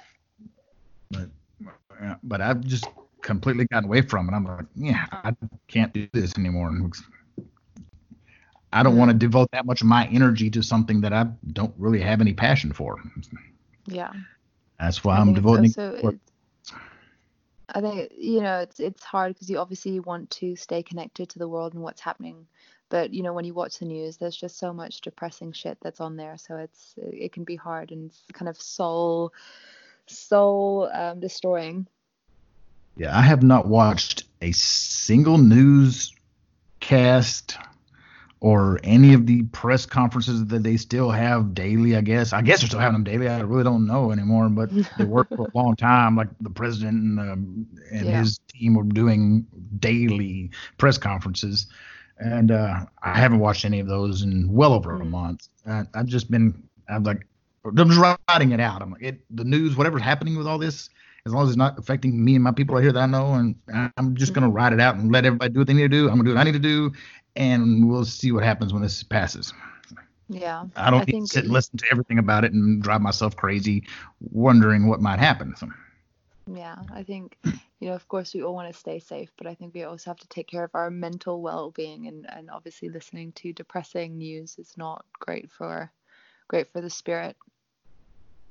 Absolutely not, and most of the newscasts, even if they have some feel good stories here and there, it's still about you know this shooting down here or you know this mugging or this child abduction. It's just uh, nope. I haven't really listened to like local newscasts on a regular basis probably my entire adult life, to be honest with you. My dad used to always like, at, when I was a kid, the news was on every evening. Like right around dinner time, we'd be watching the news and we'd be wrapping up dinner until when prime time television, you know, hit, like at seven o'clock when prime time shows started coming on. But like from six to seven was, was news. That was what was on our house. It was the news. It was usually the you know like the the big network news, ABC or CBS, whatever we have here. But um, but that was just the way we, we, we, rolled when I was a kid. But I, I don't care to watch it anymore. It's like, yeah, yeah, whatever's happening out there, it's going to happen whether I'm aware of it or not. And I kind of periphery knowledge of it. I see it in the periphery, you know, when I'm on Facebook. I hear about what celebrity I, I might have liked that died, or you know, I hear about what's happening overseas with this country, that country. You know, that big big news is happening, but yeah. for you know whatever happened, you know, with a, a, a drug bust in South Dallas or whatever. I don't care. it affects me not at all. So I'll do you yeah. do you. I'm gonna do me. Ignorance is a bliss. It can be. Well, if that's true, I must be very blissful. I like that. You know what, Lauren? This has been a great call so far. Um, we're like an hour and 20 minutes in, and I haven't even touched on any of the topics that I normally do. I normally like to try to talk to my guests about what got you started in music and how you really going with this, and when you really started producing like on a pr- more professional level and putting it out for the mm-hmm. public. And we haven't even touched any of that. oh dear. That's, that's how you know it's a good away. call because yeah. you, you, don't even get to the standard stuff because you're just too yeah. busy having a good time talking. Yeah, exactly. Exactly. Well, I'm, I'm glad that you've you've enjoyed chatting to me. I've definitely it's nice to socialize with uh, people other than my family because I've just been locked in this house with them. Well, I'm locked in this house with my dog. I bet he's a great conversationalist. He's a good listener. and my my daughter, of course, she's over, you know, alternating weekends and such. So I've had her company at times, but mm.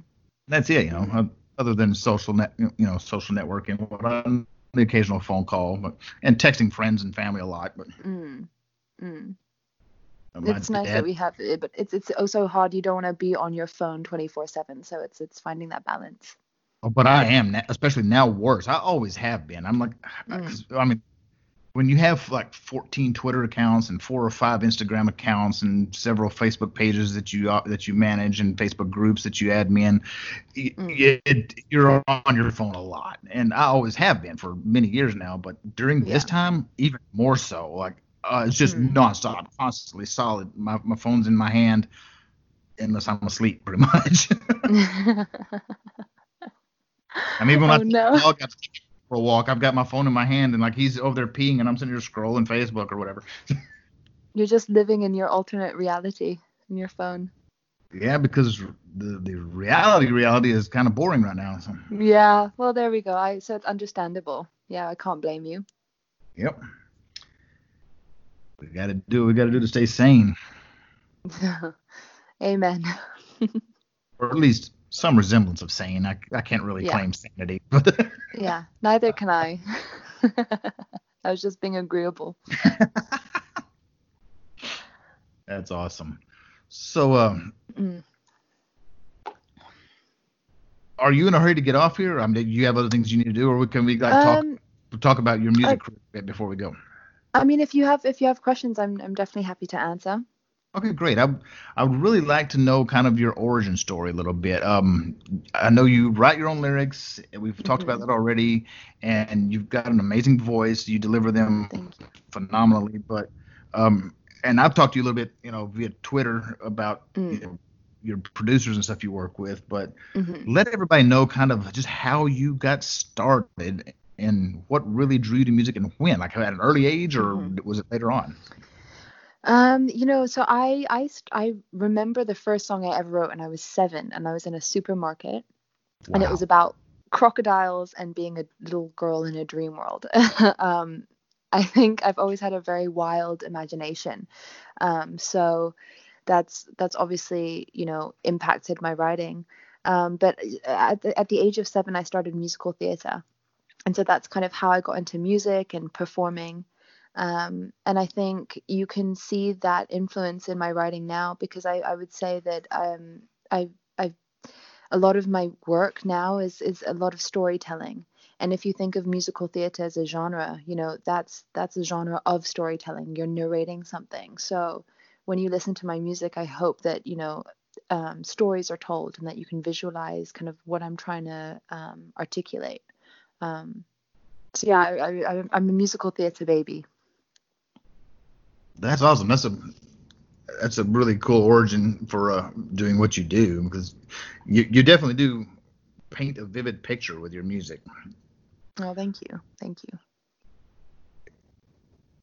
Uh, I was thinking back to some of the tracks that we that are featured on the indie artist spotlight mm. um, episode I did with your stuff, and uh, what was the one? Um, oh yeah, I wanted to ask you about that because I kind of gave my little take on what I perceived from the song, but there was there was one song about.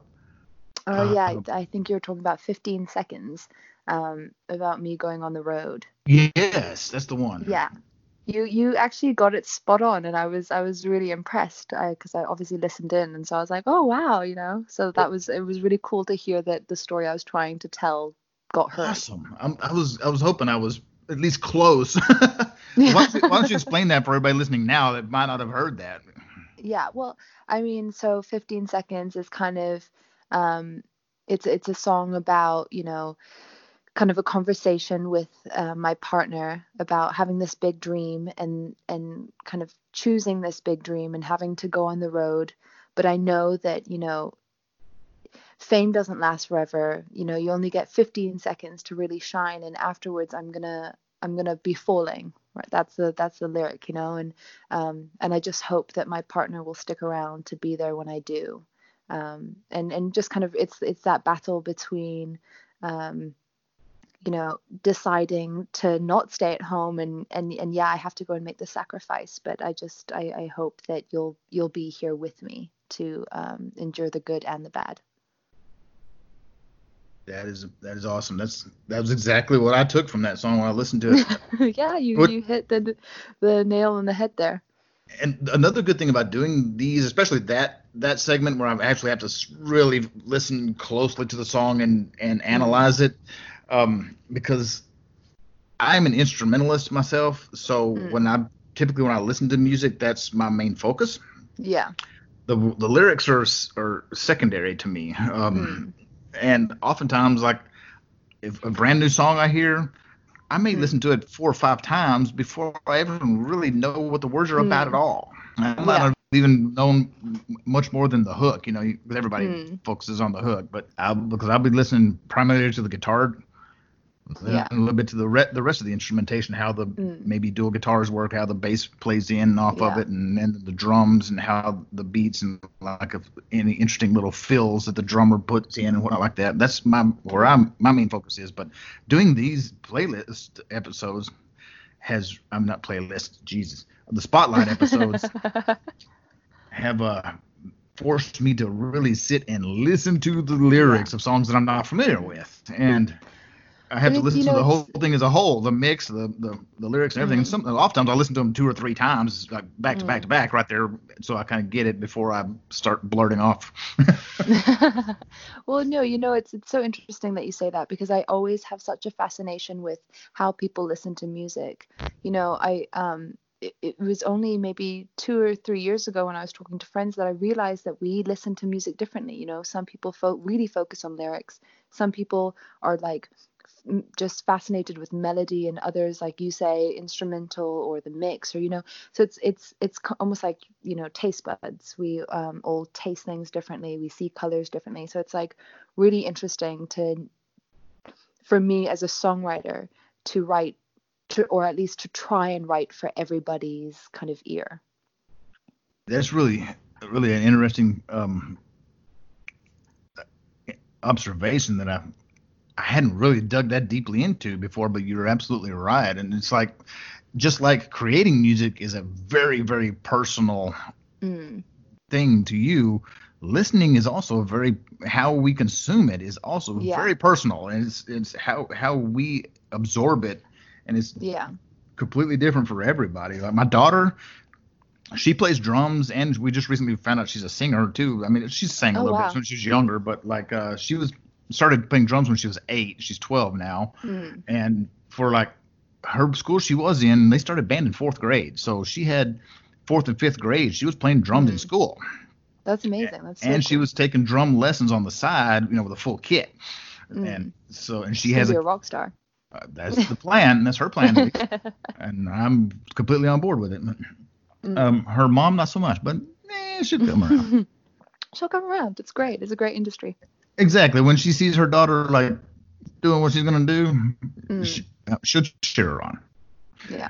But like she has a acoustic kit that's actually in her closet here now since her mother moved. They don't really have room for it anymore. But she did have it at her mom's house set up and she practiced mm. regularly on. And then I've got an electronic kit here that she plays some too when she's here. And I I mess around with it a little bit, but I'm really not much of a drummer. Um, but she just recently found out that she's also a singer because That's she's changed schools this last year and they didn't offer band. So she's like, um, I'll take choir. What the heck? That's So great. she- That's so amazing. Yeah, well, she jumped into choir in September, you know, the beginning of the school year. Um, near the end of October or first part of November, it was right at two months into the school year. Mm. They had their tryouts for all region choir. Oh She, wow. she's been in choir for two months. She qualif- She took seventh chair all region for sixth grade um, soprano, Wow, that's not so, not soprano, um, alto. Oh well, congratulations. You must be a proud papa. Yeah, out of 2,000 sixth grade girls, she placed seventh. She's killing it. She's two killing months it. after starting choir, and I was like, wow, Wow. That was extremely impressive. So she, she was already a pretty talented drummer. She's a little out of practice right now, but she's pretty dang good at the drums. And now we find out she's a she's a good singer too. So, but I, That's I, I'm sorry, I got a little off topic. We were talking about how we consume, and like she doesn't, it's- she does not like instrumentals at all. She Mm. she wants vocals. She wants lyrics that she can sink her teeth into. Mm. And that Yeah. makes sense now, realizing that she's also a singer. That like, okay, Yeah. it's kind of starting to click and putting two to two, two and two together Mhm. here. Like that makes sense. That tracks. Yeah. Yeah. It's definitely I think for me when I listen, um for me obviously lyrics, like as you said, I can't when I hear really bad lyrics, it's like seeing really bad acting, you know, you you just can't emotionally attach to the narrative. Um but m- like the melody is something that's super important for me as well. I think that's just as equally as important. So I definitely put a lot of focus on those two. For me, it's first it's groove, groove. just the groove of the song. You know, if you can get groovy. is that groovy, man? No, not not like that, but just just the, just the groove, the the the rhythm, the vibe of the song, and then that's primary for me, and then the guitar riff. That's the second most important thing to Mm. me that I focus on. If you get those two right, great. And Yeah. the odd thing is for me personally, even though lyrics are not really what I focus on mostly, and Yeah. even like stuff I've been hearing for years, I might not know Mhm. half the lyrics of this song, but I've been Yeah. listening to it for 30 years. hmm But if the vocal performance is Yeah. subpar, then that's glaring for me, and I'm like, hmm that can turn me off to a band completely. Like there have Yeah. been several bands that I know of that are like musically, the instrumentation wise, they're phenomenal, but Yeah. their vocals are like they're lacking in some area. There's a couple of them that like I just Yeah. want to hear some more dynamic in the vocal range. Mhm. Like there's I probably That's should super- call them out, even though they're a big name band. There's a one big name, like fairly heavy metal band currently that's Mm. out there. They've been around for a while, and like even when they do a soul song, the the singer's all get this dark, dis- Mm. deep, big voice growling into the mic. It's like Yeah. and all the lyrics, all the vocals, all the lyrics are sung that way in every single song. It's like, Mm. geez, dude, come on, give me Right. some dynamic, man. Use that for Yeah. an accent here and there, but I want to hear someone that can actually has some vocal range and some dynamic and can do different Yeah. stuff with their voice. Well, that's super interesting that you say that because I think if I, for example, heard a song like that, I don't even think I would get to the cha- get get the opportunity to then even appreciate the instrumental Oh, because I would not. have just like switched switched off already. I would have been like, no, the vocals aren't there. So Yeah, that's the way my daughter is. Like, this, Mm. It's Parkway Drive. I can tell you who it is. It's because they, they're they're a big band. Everybody knows who they are. you're just naming and shaming today. yeah, I don't care. I, I like some of their stuff. I, they have several songs that I really enjoy, but I would like to hear more dynamic in the in the vocals. But Yeah. instrumentation wise, their guitar player is straight fire. But Really? um, my daughter can't stand them because she like she's all about the lyrics and Mm. the, the vocal performance just doesn't work for her. And Yeah. like, oh, that's that's fine. There's several big names. She's a metal fan like myself, but she's Mhm. like we are talking about earlier. It's good to you know um, pull from different areas. Yeah. She's recently started listening to like uh Marshmello and some of those the e- Mm. e- big name kind of EDM people that like will have a Right. Oftentimes have like a, a singer that, that tracks a vocal over their stuff and and Yeah. she's she's really kind of gotten into that a lot lately and I'm like that's awesome. Mm. I, absolutely she was she's a little apprehensive sometimes. I think she tries to like Yeah. she doesn't want to disappoint me Um, and, and, and I'm just like, you're not going to disappoint me. I don't care what. You, you yeah, do whatever I mean, you want. You do you. mm, I mean, you're just listening to everything right now. So, you know, you just immerse yourself in everything. It's great. Yeah, and I totally More promote I totally promote that with her all the time. I'm like, mm. you listen to anything and everything that comes yeah. your way. You know, just pull yeah. from different resources. It'll only help expand you as a musician. Yeah.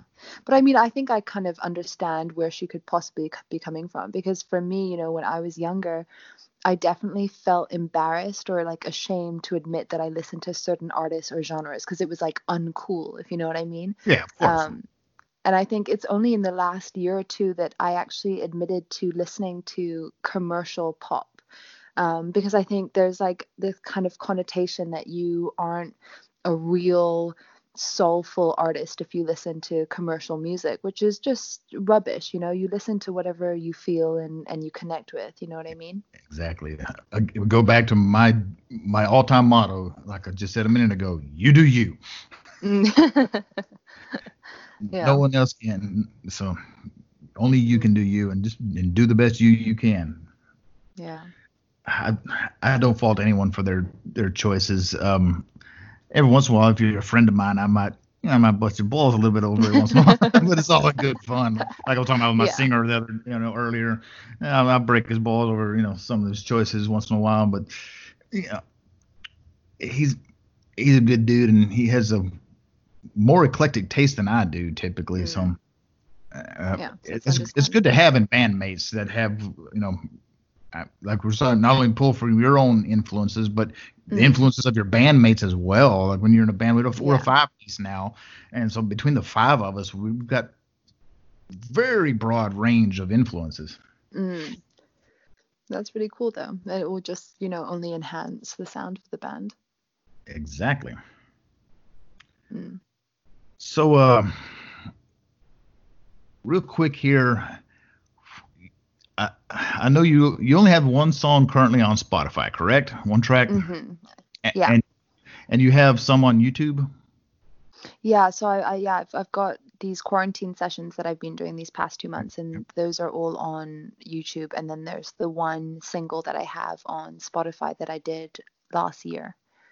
Right. And what's that one song that um that you have the video for on YouTube? Um, I'm trying to remember the name of it. I actually linked to that video in the uh, artist in the on the show notes page the other day.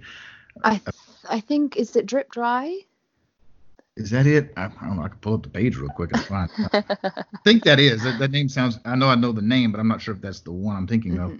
of. Um, to do to do it's right there. How about that? Um, yeah, because I. Mm, no, it was actually "Send Me Your Kisses." Oh, send me your kisses. Okay. yeah, that's one you said is a work in progress and wasn't released, but there's a video yeah. for this become a fan favorite, and that's that was what you mm-hmm. wrote, and I I took what you wrote and just kind of wrote it towards not like first person. I just mm-hmm. reworded it so it in first person for for, for me yeah. adding it to my post. Um, mm-hmm. But then I linked to that video right under there in the mm. in the on the show notes page so that people can go check out yeah. that video too because it was a really cool video too. Thank you. Yeah, it's just it's it's it's kind of wild. Um, so I, as I said, I, I released a single last year, and I, you know, life was normal. You know, I, I had, I've got a lot of producers that I'm in contact with and a lot of resources that I can kind of reach out to and try and create content. But I think all that freedom really made me get into my head. So I hadn't released anything after um, Love versus Lust, which is a single on Spotify.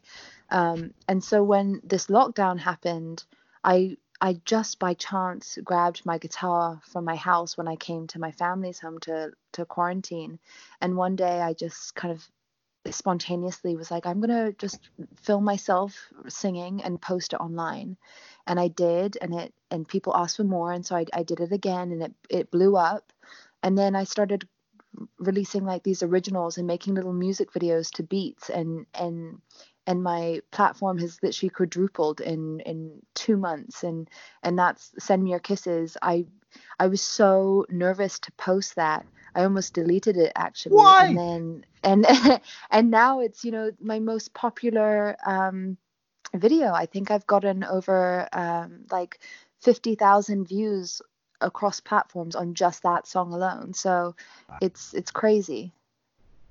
Yeah, you we're all our own worst enemies and we're all self-conscious to some degree, but honestly, you're a beautiful young woman with an amazing voice. You, you. nothing should be stopping you. You need to be putting out as much as you possibly can. Like I, I really look forward to hearing more stuff from you. I, I, oh, what do you have? You so what do you have coming down the pipe? Do you have anything you're about ready to release anytime soon?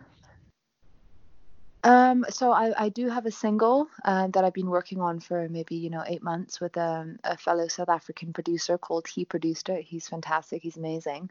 Um, but right now I'm actually you know because of the success of these quarantine um, sessions, I'm starting to put together an EP.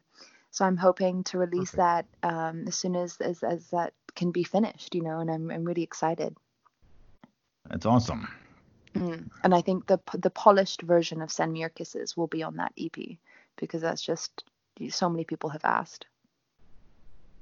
Of course, yeah. You, you put it out and you go back and rework it. Like it's like mm. artists artists do that all the time. Like I remember, yeah. Like last year, I took my daughter to her first concert.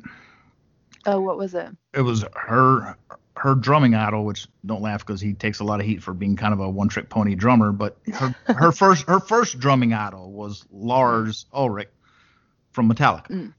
Oh wow, okay. So I took her to see Metallica for her first concert last year. That's amazing. That's amazing. We had to drive out to Lubbock, which from here is about a six-hour drive. That's the closest they were coming on this leg of their tour. They'd been yeah. here in Dallas on the first mm. leg of that tour, like a year and a half earlier. But mm. this the second. Then they went to Europe and they did in Asia and they did the whole mm. world tour thing, and then they came back and did another North American leg, and they didn't come to Dallas again, but they hit some smaller yeah. markets. They hit Tulsa and they hit Lubbock, which is a town of about a quarter, uh, about a half a million people out West Texas, where I grew up. Actually, the That's first amazing. time I ever saw them was in '88 in Lubbock. Whoa! Also, you've done a whole, you've done a full circle.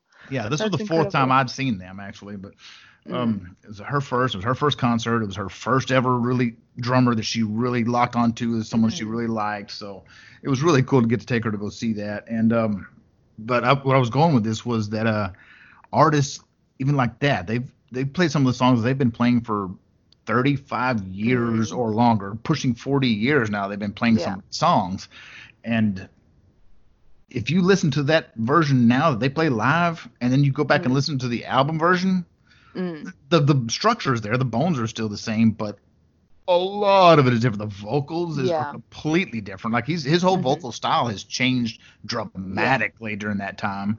Um, mm-hmm. They used to just use a lot of oversampling to kind of, you know, ease out the rough mm-hmm. edges of his voice a lot and whatnot. But he's really more leaned into his own personal mm-hmm. vocal style in more recent years. So, but even like the guitar solos, like um, they'll he does some different stuff yeah. and goes some different places with it here and there, you know, and and so yeah. I, it's I appreciate that and hearing how artists grow and their their yeah. own work actually adapts and flows and uh, what's the word I'm looking for evolves over the years. Yeah.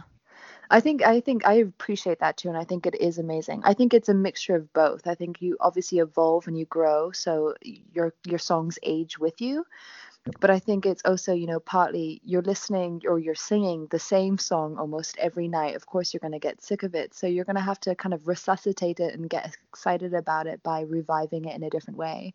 Um, for me, I'm, I, I think I'm a little bit nervous to see how Send Me Your Kisses, for example, will age. Am I going to get sick of it and like hate singing my own song? You know, it's a bit nerve wracking, but it does happen. I, have heard a lot of stories yeah. about that. I, I, I hope um, I have written something that is potentially timeless. Even in my band, I've only I joined this band. They've been around for a while and with several lineup changes over the years. But um, mm.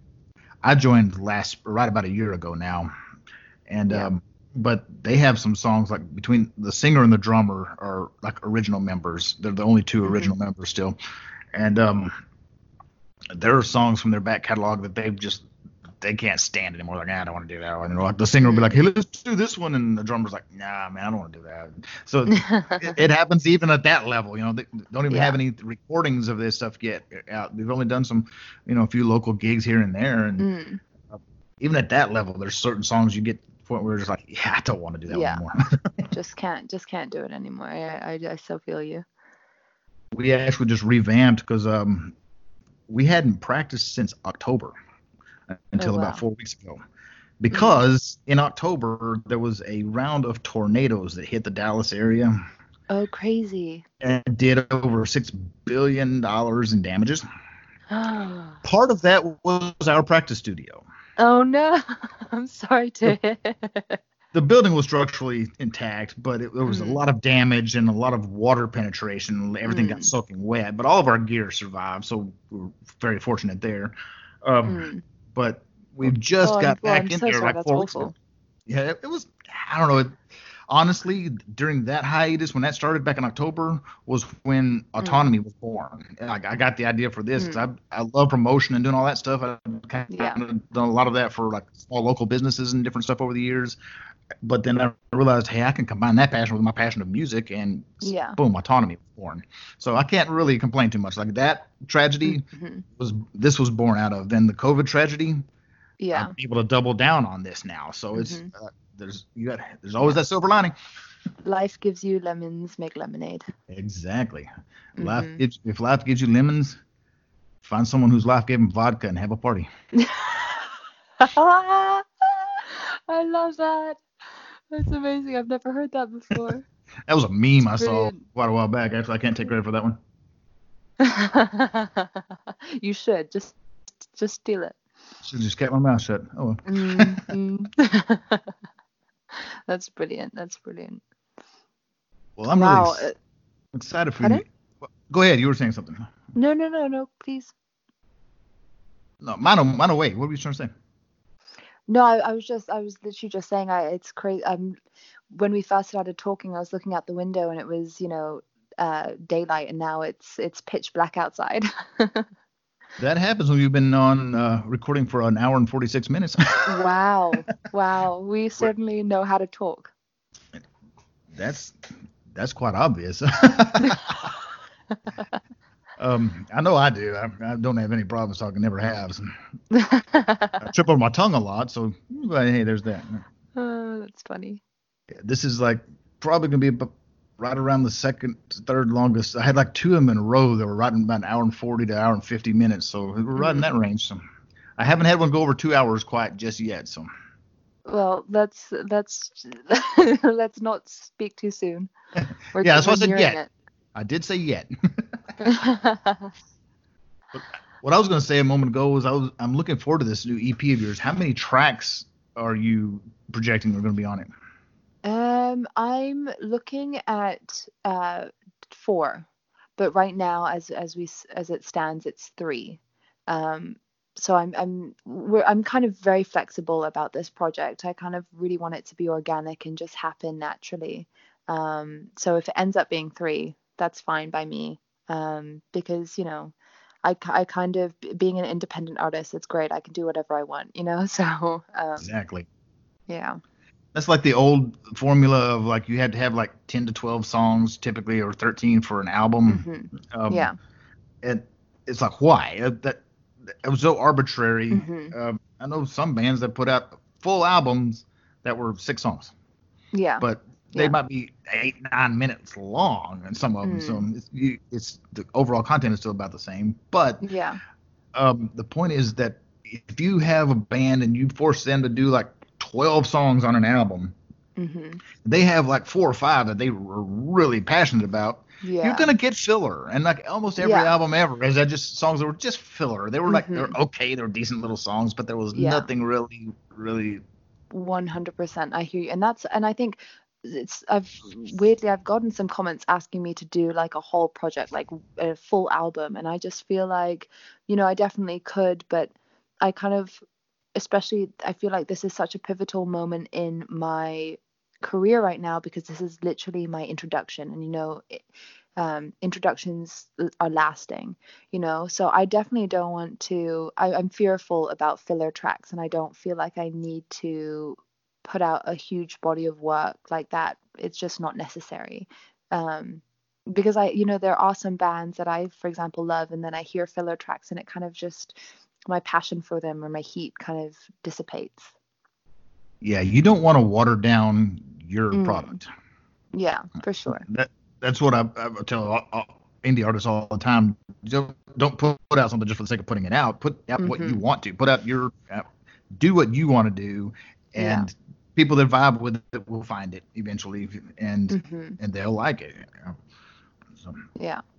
Don't just put so, out stuff just for the sake of getting something out there when it's not something that's really you. Yeah.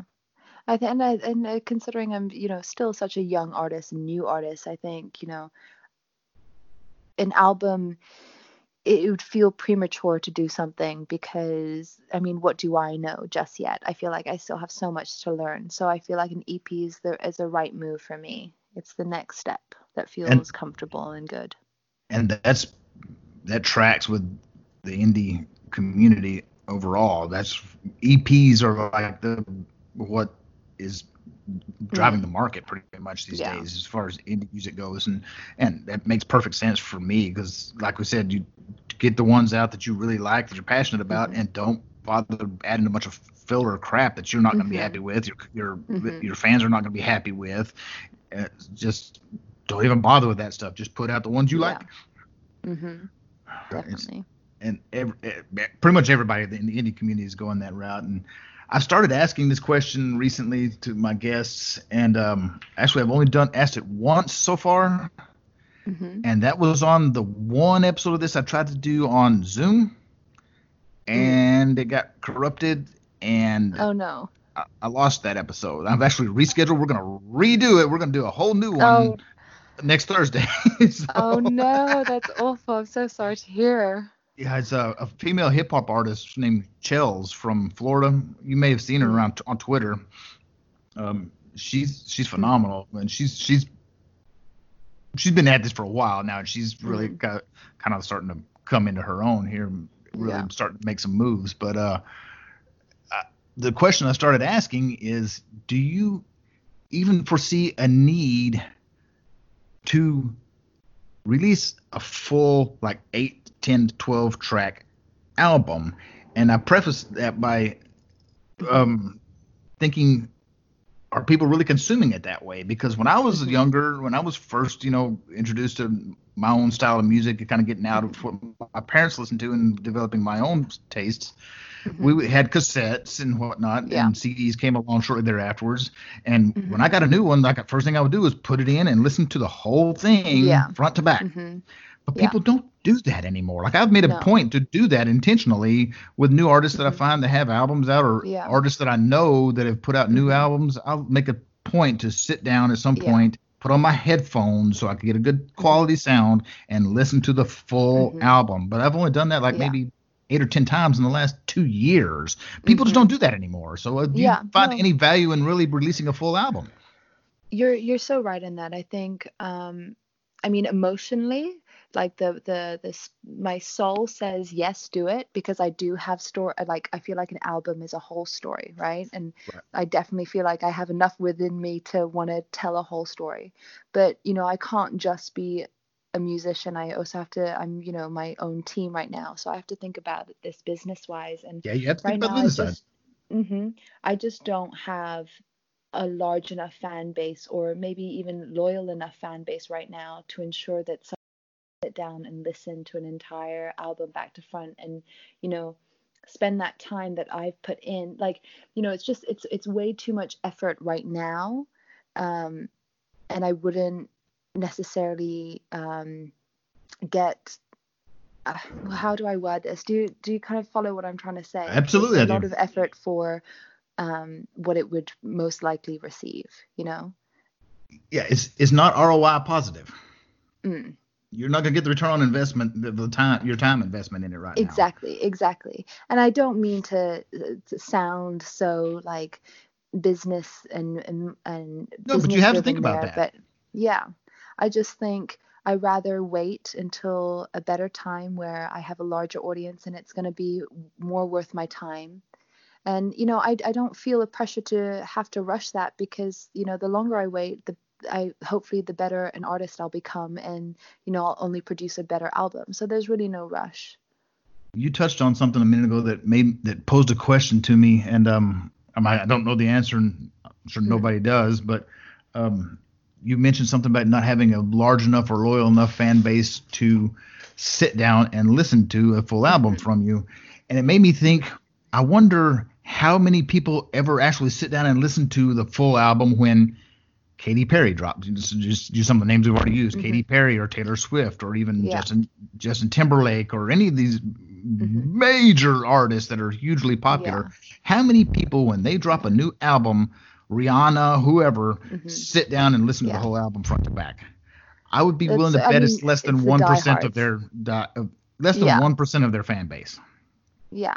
If more than a few hundred think, people, I would be shocked. Mm-hmm. Mhm. I, I, I definitely hear you, and it's it's it's exactly what we're talking about. It's because the way we consume music has yeah. changed so much. You know, we you you for example that um the Pandora you're talking about, I never have they put a whole album on that station for you to go through and listen. You know, it's individual never. songs. It's just it's just not how it happens. So as an artist, you also have to grow with the times and realize that perhaps an album is just not the way forward anymore. There are so many songs. Oh, go ahead. I was just going to say, I think that's also why people, uh, you see artists now who slowly release tracks off their um, album as though they're singles, and then they'll lead up to that album drop. Um, it's not just, oh, here's an album anymore.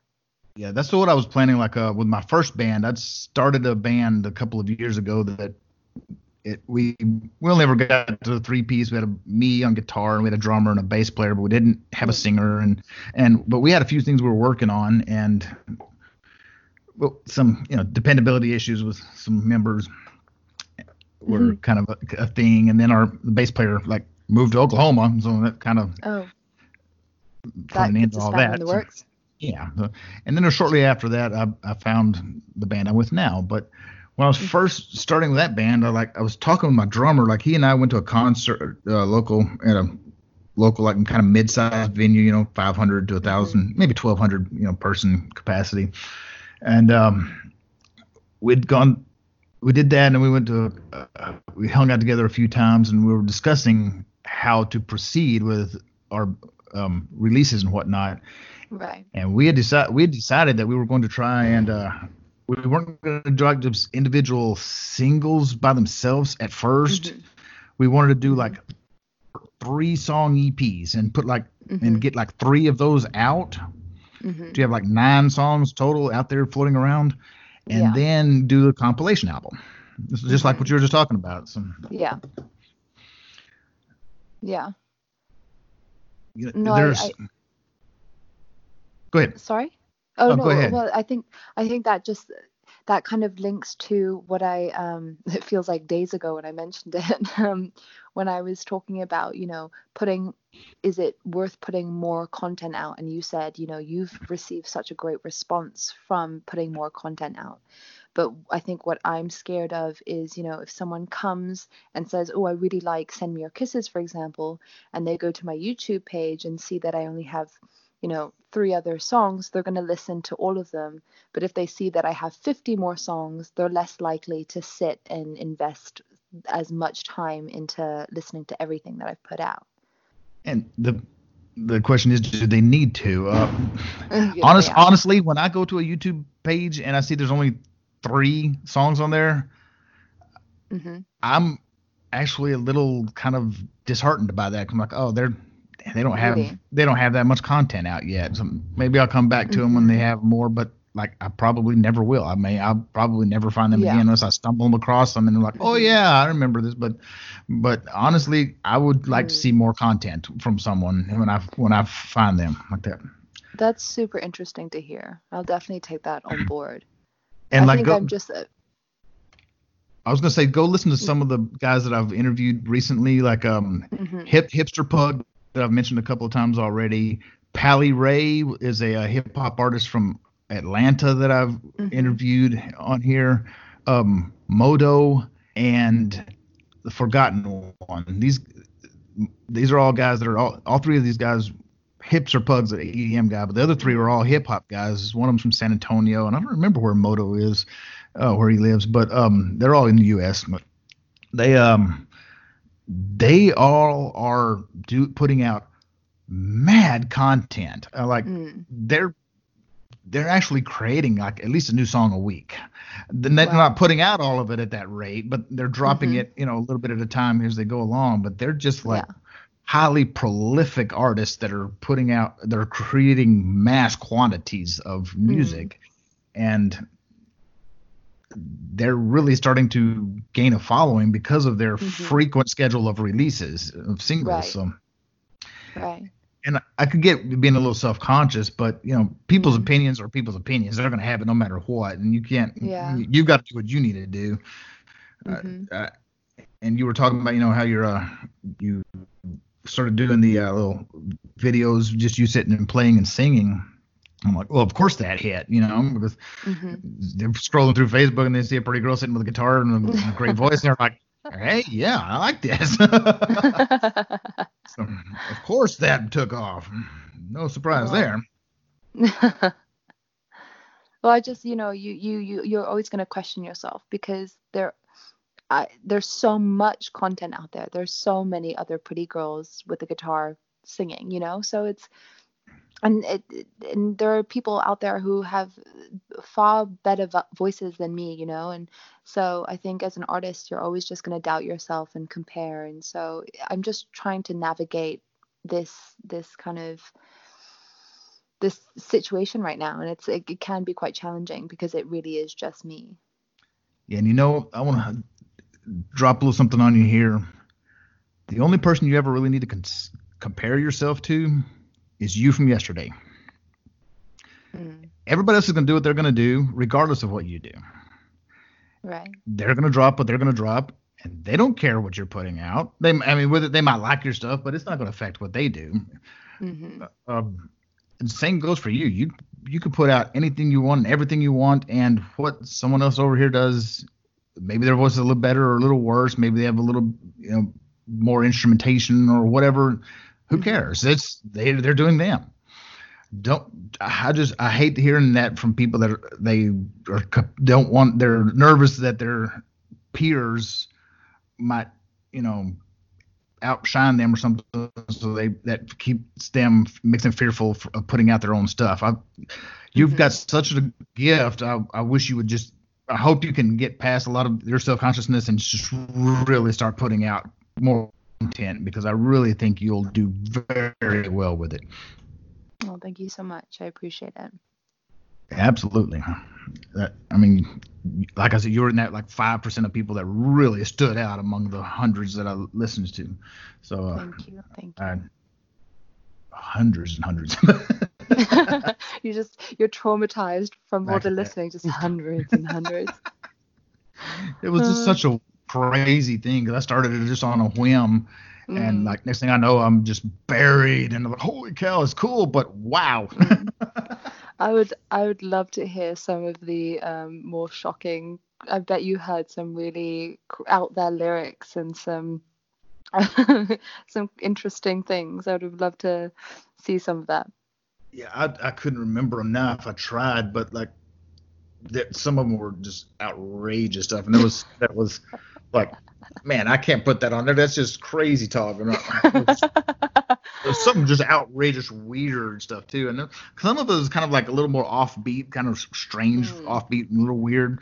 I did yeah. go ahead and add. It's like, okay, yeah, it's kind of cool though. It's a little, it's not, it's not the norm. It's something different and yeah. unique. Absolutely, mm-hmm. but some of it was just like.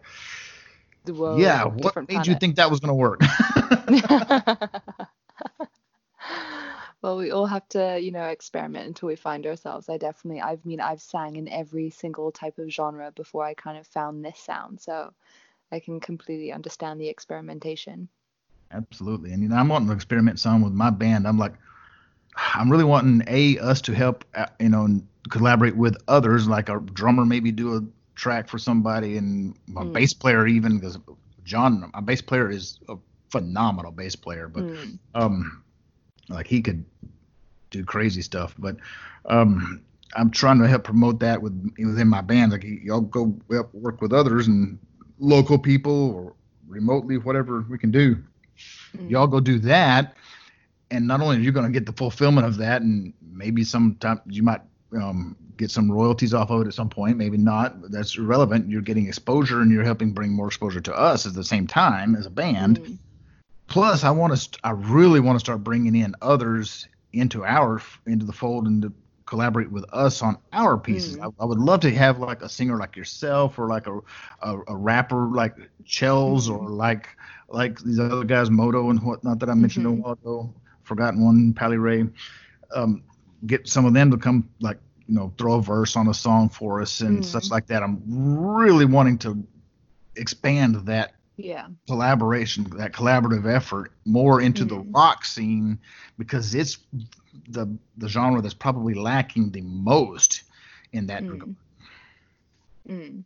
And that like collaborative effort. Yeah, because a lot of rock and roll stars, you know, they don't they they want to do their thing and they, they don't mm. want to collaborate. It's it's, yeah. it's kind of an outdated mentality, but I, I, mm. see where it's coming from. But I want to try to break out of that.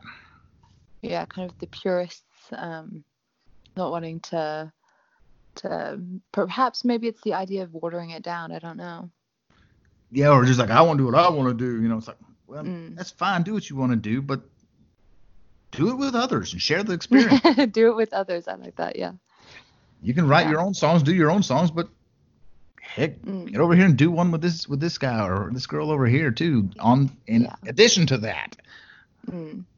I think it's it's it's it's kind of what music is for. I mean, we tend to I mean, obviously you listen to music in isolation, but we tend to also celebrate music together, you know, at concerts. We we gather yeah. at festivals, we you know, listen to the radio all together. So it's a very communal um, kind of space. And so it is nice as musicians, as the makers to also make it kind of a community vibe. Right. And of course it all grew out of that more communal aspect because before they had the capability of recording, you had to listen live. So I mean, that mm. music music could only be consumed yeah. in a communal fashion. You had to yeah. go listen to it live, or so or or happen to have the money to be able to afford to have the artist come in and you know do a personal thing. But that was like the wealthy and royalty that would do that, and they yeah. even still then they would typically have guests in, so it was still a communal mm. event. Mm. Yeah. Can you imagine getting Beyonce to come and sing in your living room right now? that would be cool as heck, but like I would. Yeah. I would be mobbed. like I would have my whole apartment complex over here, like trying to beat down my door. Yeah, that's true. They'd be like, uh, "Can you turn that music down?" Then they look and they're like, yeah. "Oh crap, she's actually there singing." Wait, hey y'all, check this out. I think, oh my goodness, it would be crazy be crazy. I mean, she's just she's pretty much the biggest you can get. So her and her husband, man. yeah. Between the two of them, they man, they're like some of the biggest icons in in the music industry right now. Yeah. Yeah, biggest living icons definitely. Absolutely. Definitely. Beyonce and Jay-Z are like top of their game. It's incredible. I mean, that's that's I've I've looked up to Beyonce. She, I I would definitely say she's like one of my biggest like role models musically.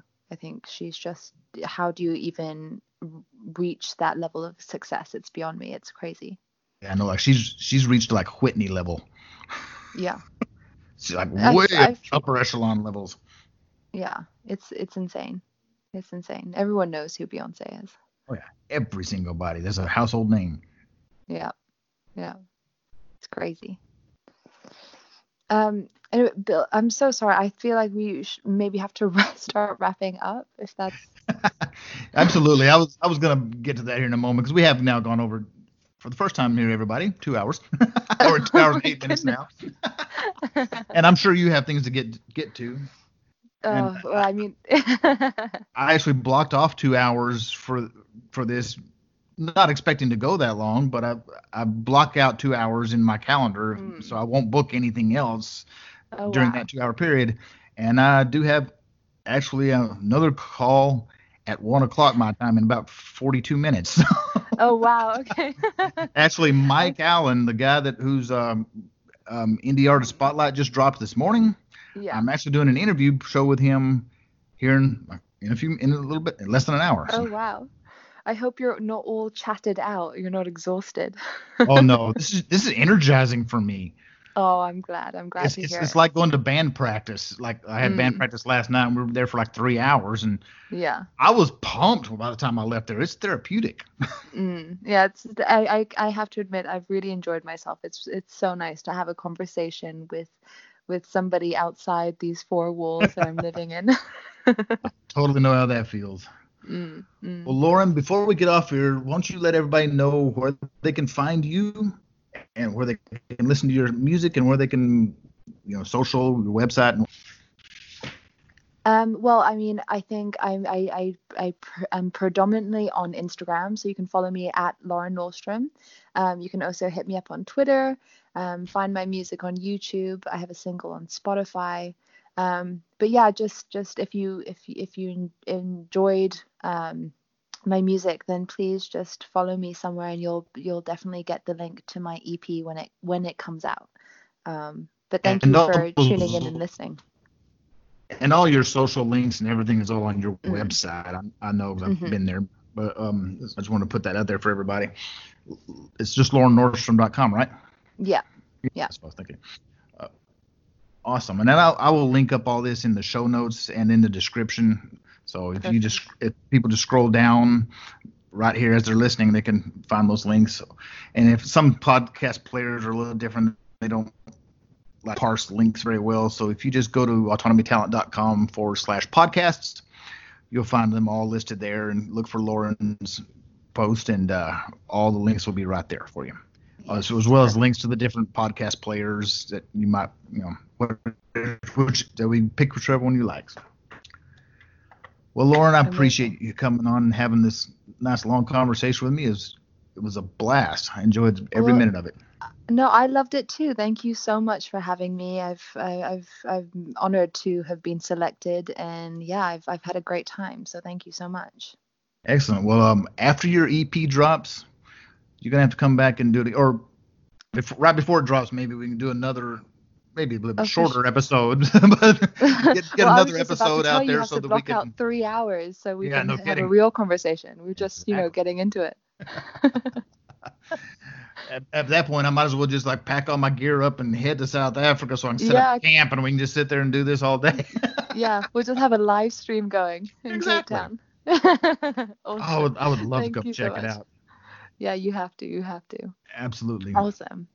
Thank you so much. Thank you and have a great rest of your day or evening, You as too. it were. have a good morning. Bye. Thank you for listening to another episode of the Autonomy Talent Podcast. Whether you're listening as you're commuting to work or as you're washing the dishes or mowing the yard, we greatly appreciate you listening and helping us to support indie artists everywhere. Be sure to follow us all over social. You can find us at Autonomy Pod, all one word, on Twitter and Instagram. And we're also at Autonomy Talent on Instagram, Twitter, Facebook, LinkedIn, YouTube, you name it. Or you simply just go to autonomytalent.com slash links. From there we have links to where you can listen to this podcast on your favorite podcast player, be it the Apple Podcasts or Spotify, Google Play Music, or even Stitcher. And also, there's the Podbean app. They are our hosting service and they do have their own app. So if you grab the Podbean app, you can actually catch our show as well as many other podcasts. And lastly, if you go to that links page and you still don't see your favorite podcasting app, the one that you like to use, just drop me a note and I'll be sure it gets added to whatever player you like to use. To send me a message, just go to Autonomy Talent on either Twitter or Instagram and drop me a quick DM letting me know which app you like to use, and I will go immediately or as soon as I can and add our feed to that app. And while we're on the subject of sending me a message, if you are an artist and you would like to be interviewed for this show or have your works featured on the Indie Artist Spotlight episodes that we release on Wednesdays and the occasional Fridays, drop me a line, same way, Twitter or Instagram, and let me know that you'd like to be featured. Shoot me a link with some of your work and I'll take a look at it and we'll see what we can do about getting you on the show. And that wraps up yet another episode of the Autonomy Talent Podcasts. Thank you again for listening, and I hope you enjoy this half as much as I do, because for me, it's it's a ball getting to talk to these amazing artists and getting to feature their works on the spotlight episodes that we do. It's just it's just fun. So I hope you're having fun with it as well, and we're going to keep cranking these things out. So, in closing, remember to always live intentionally.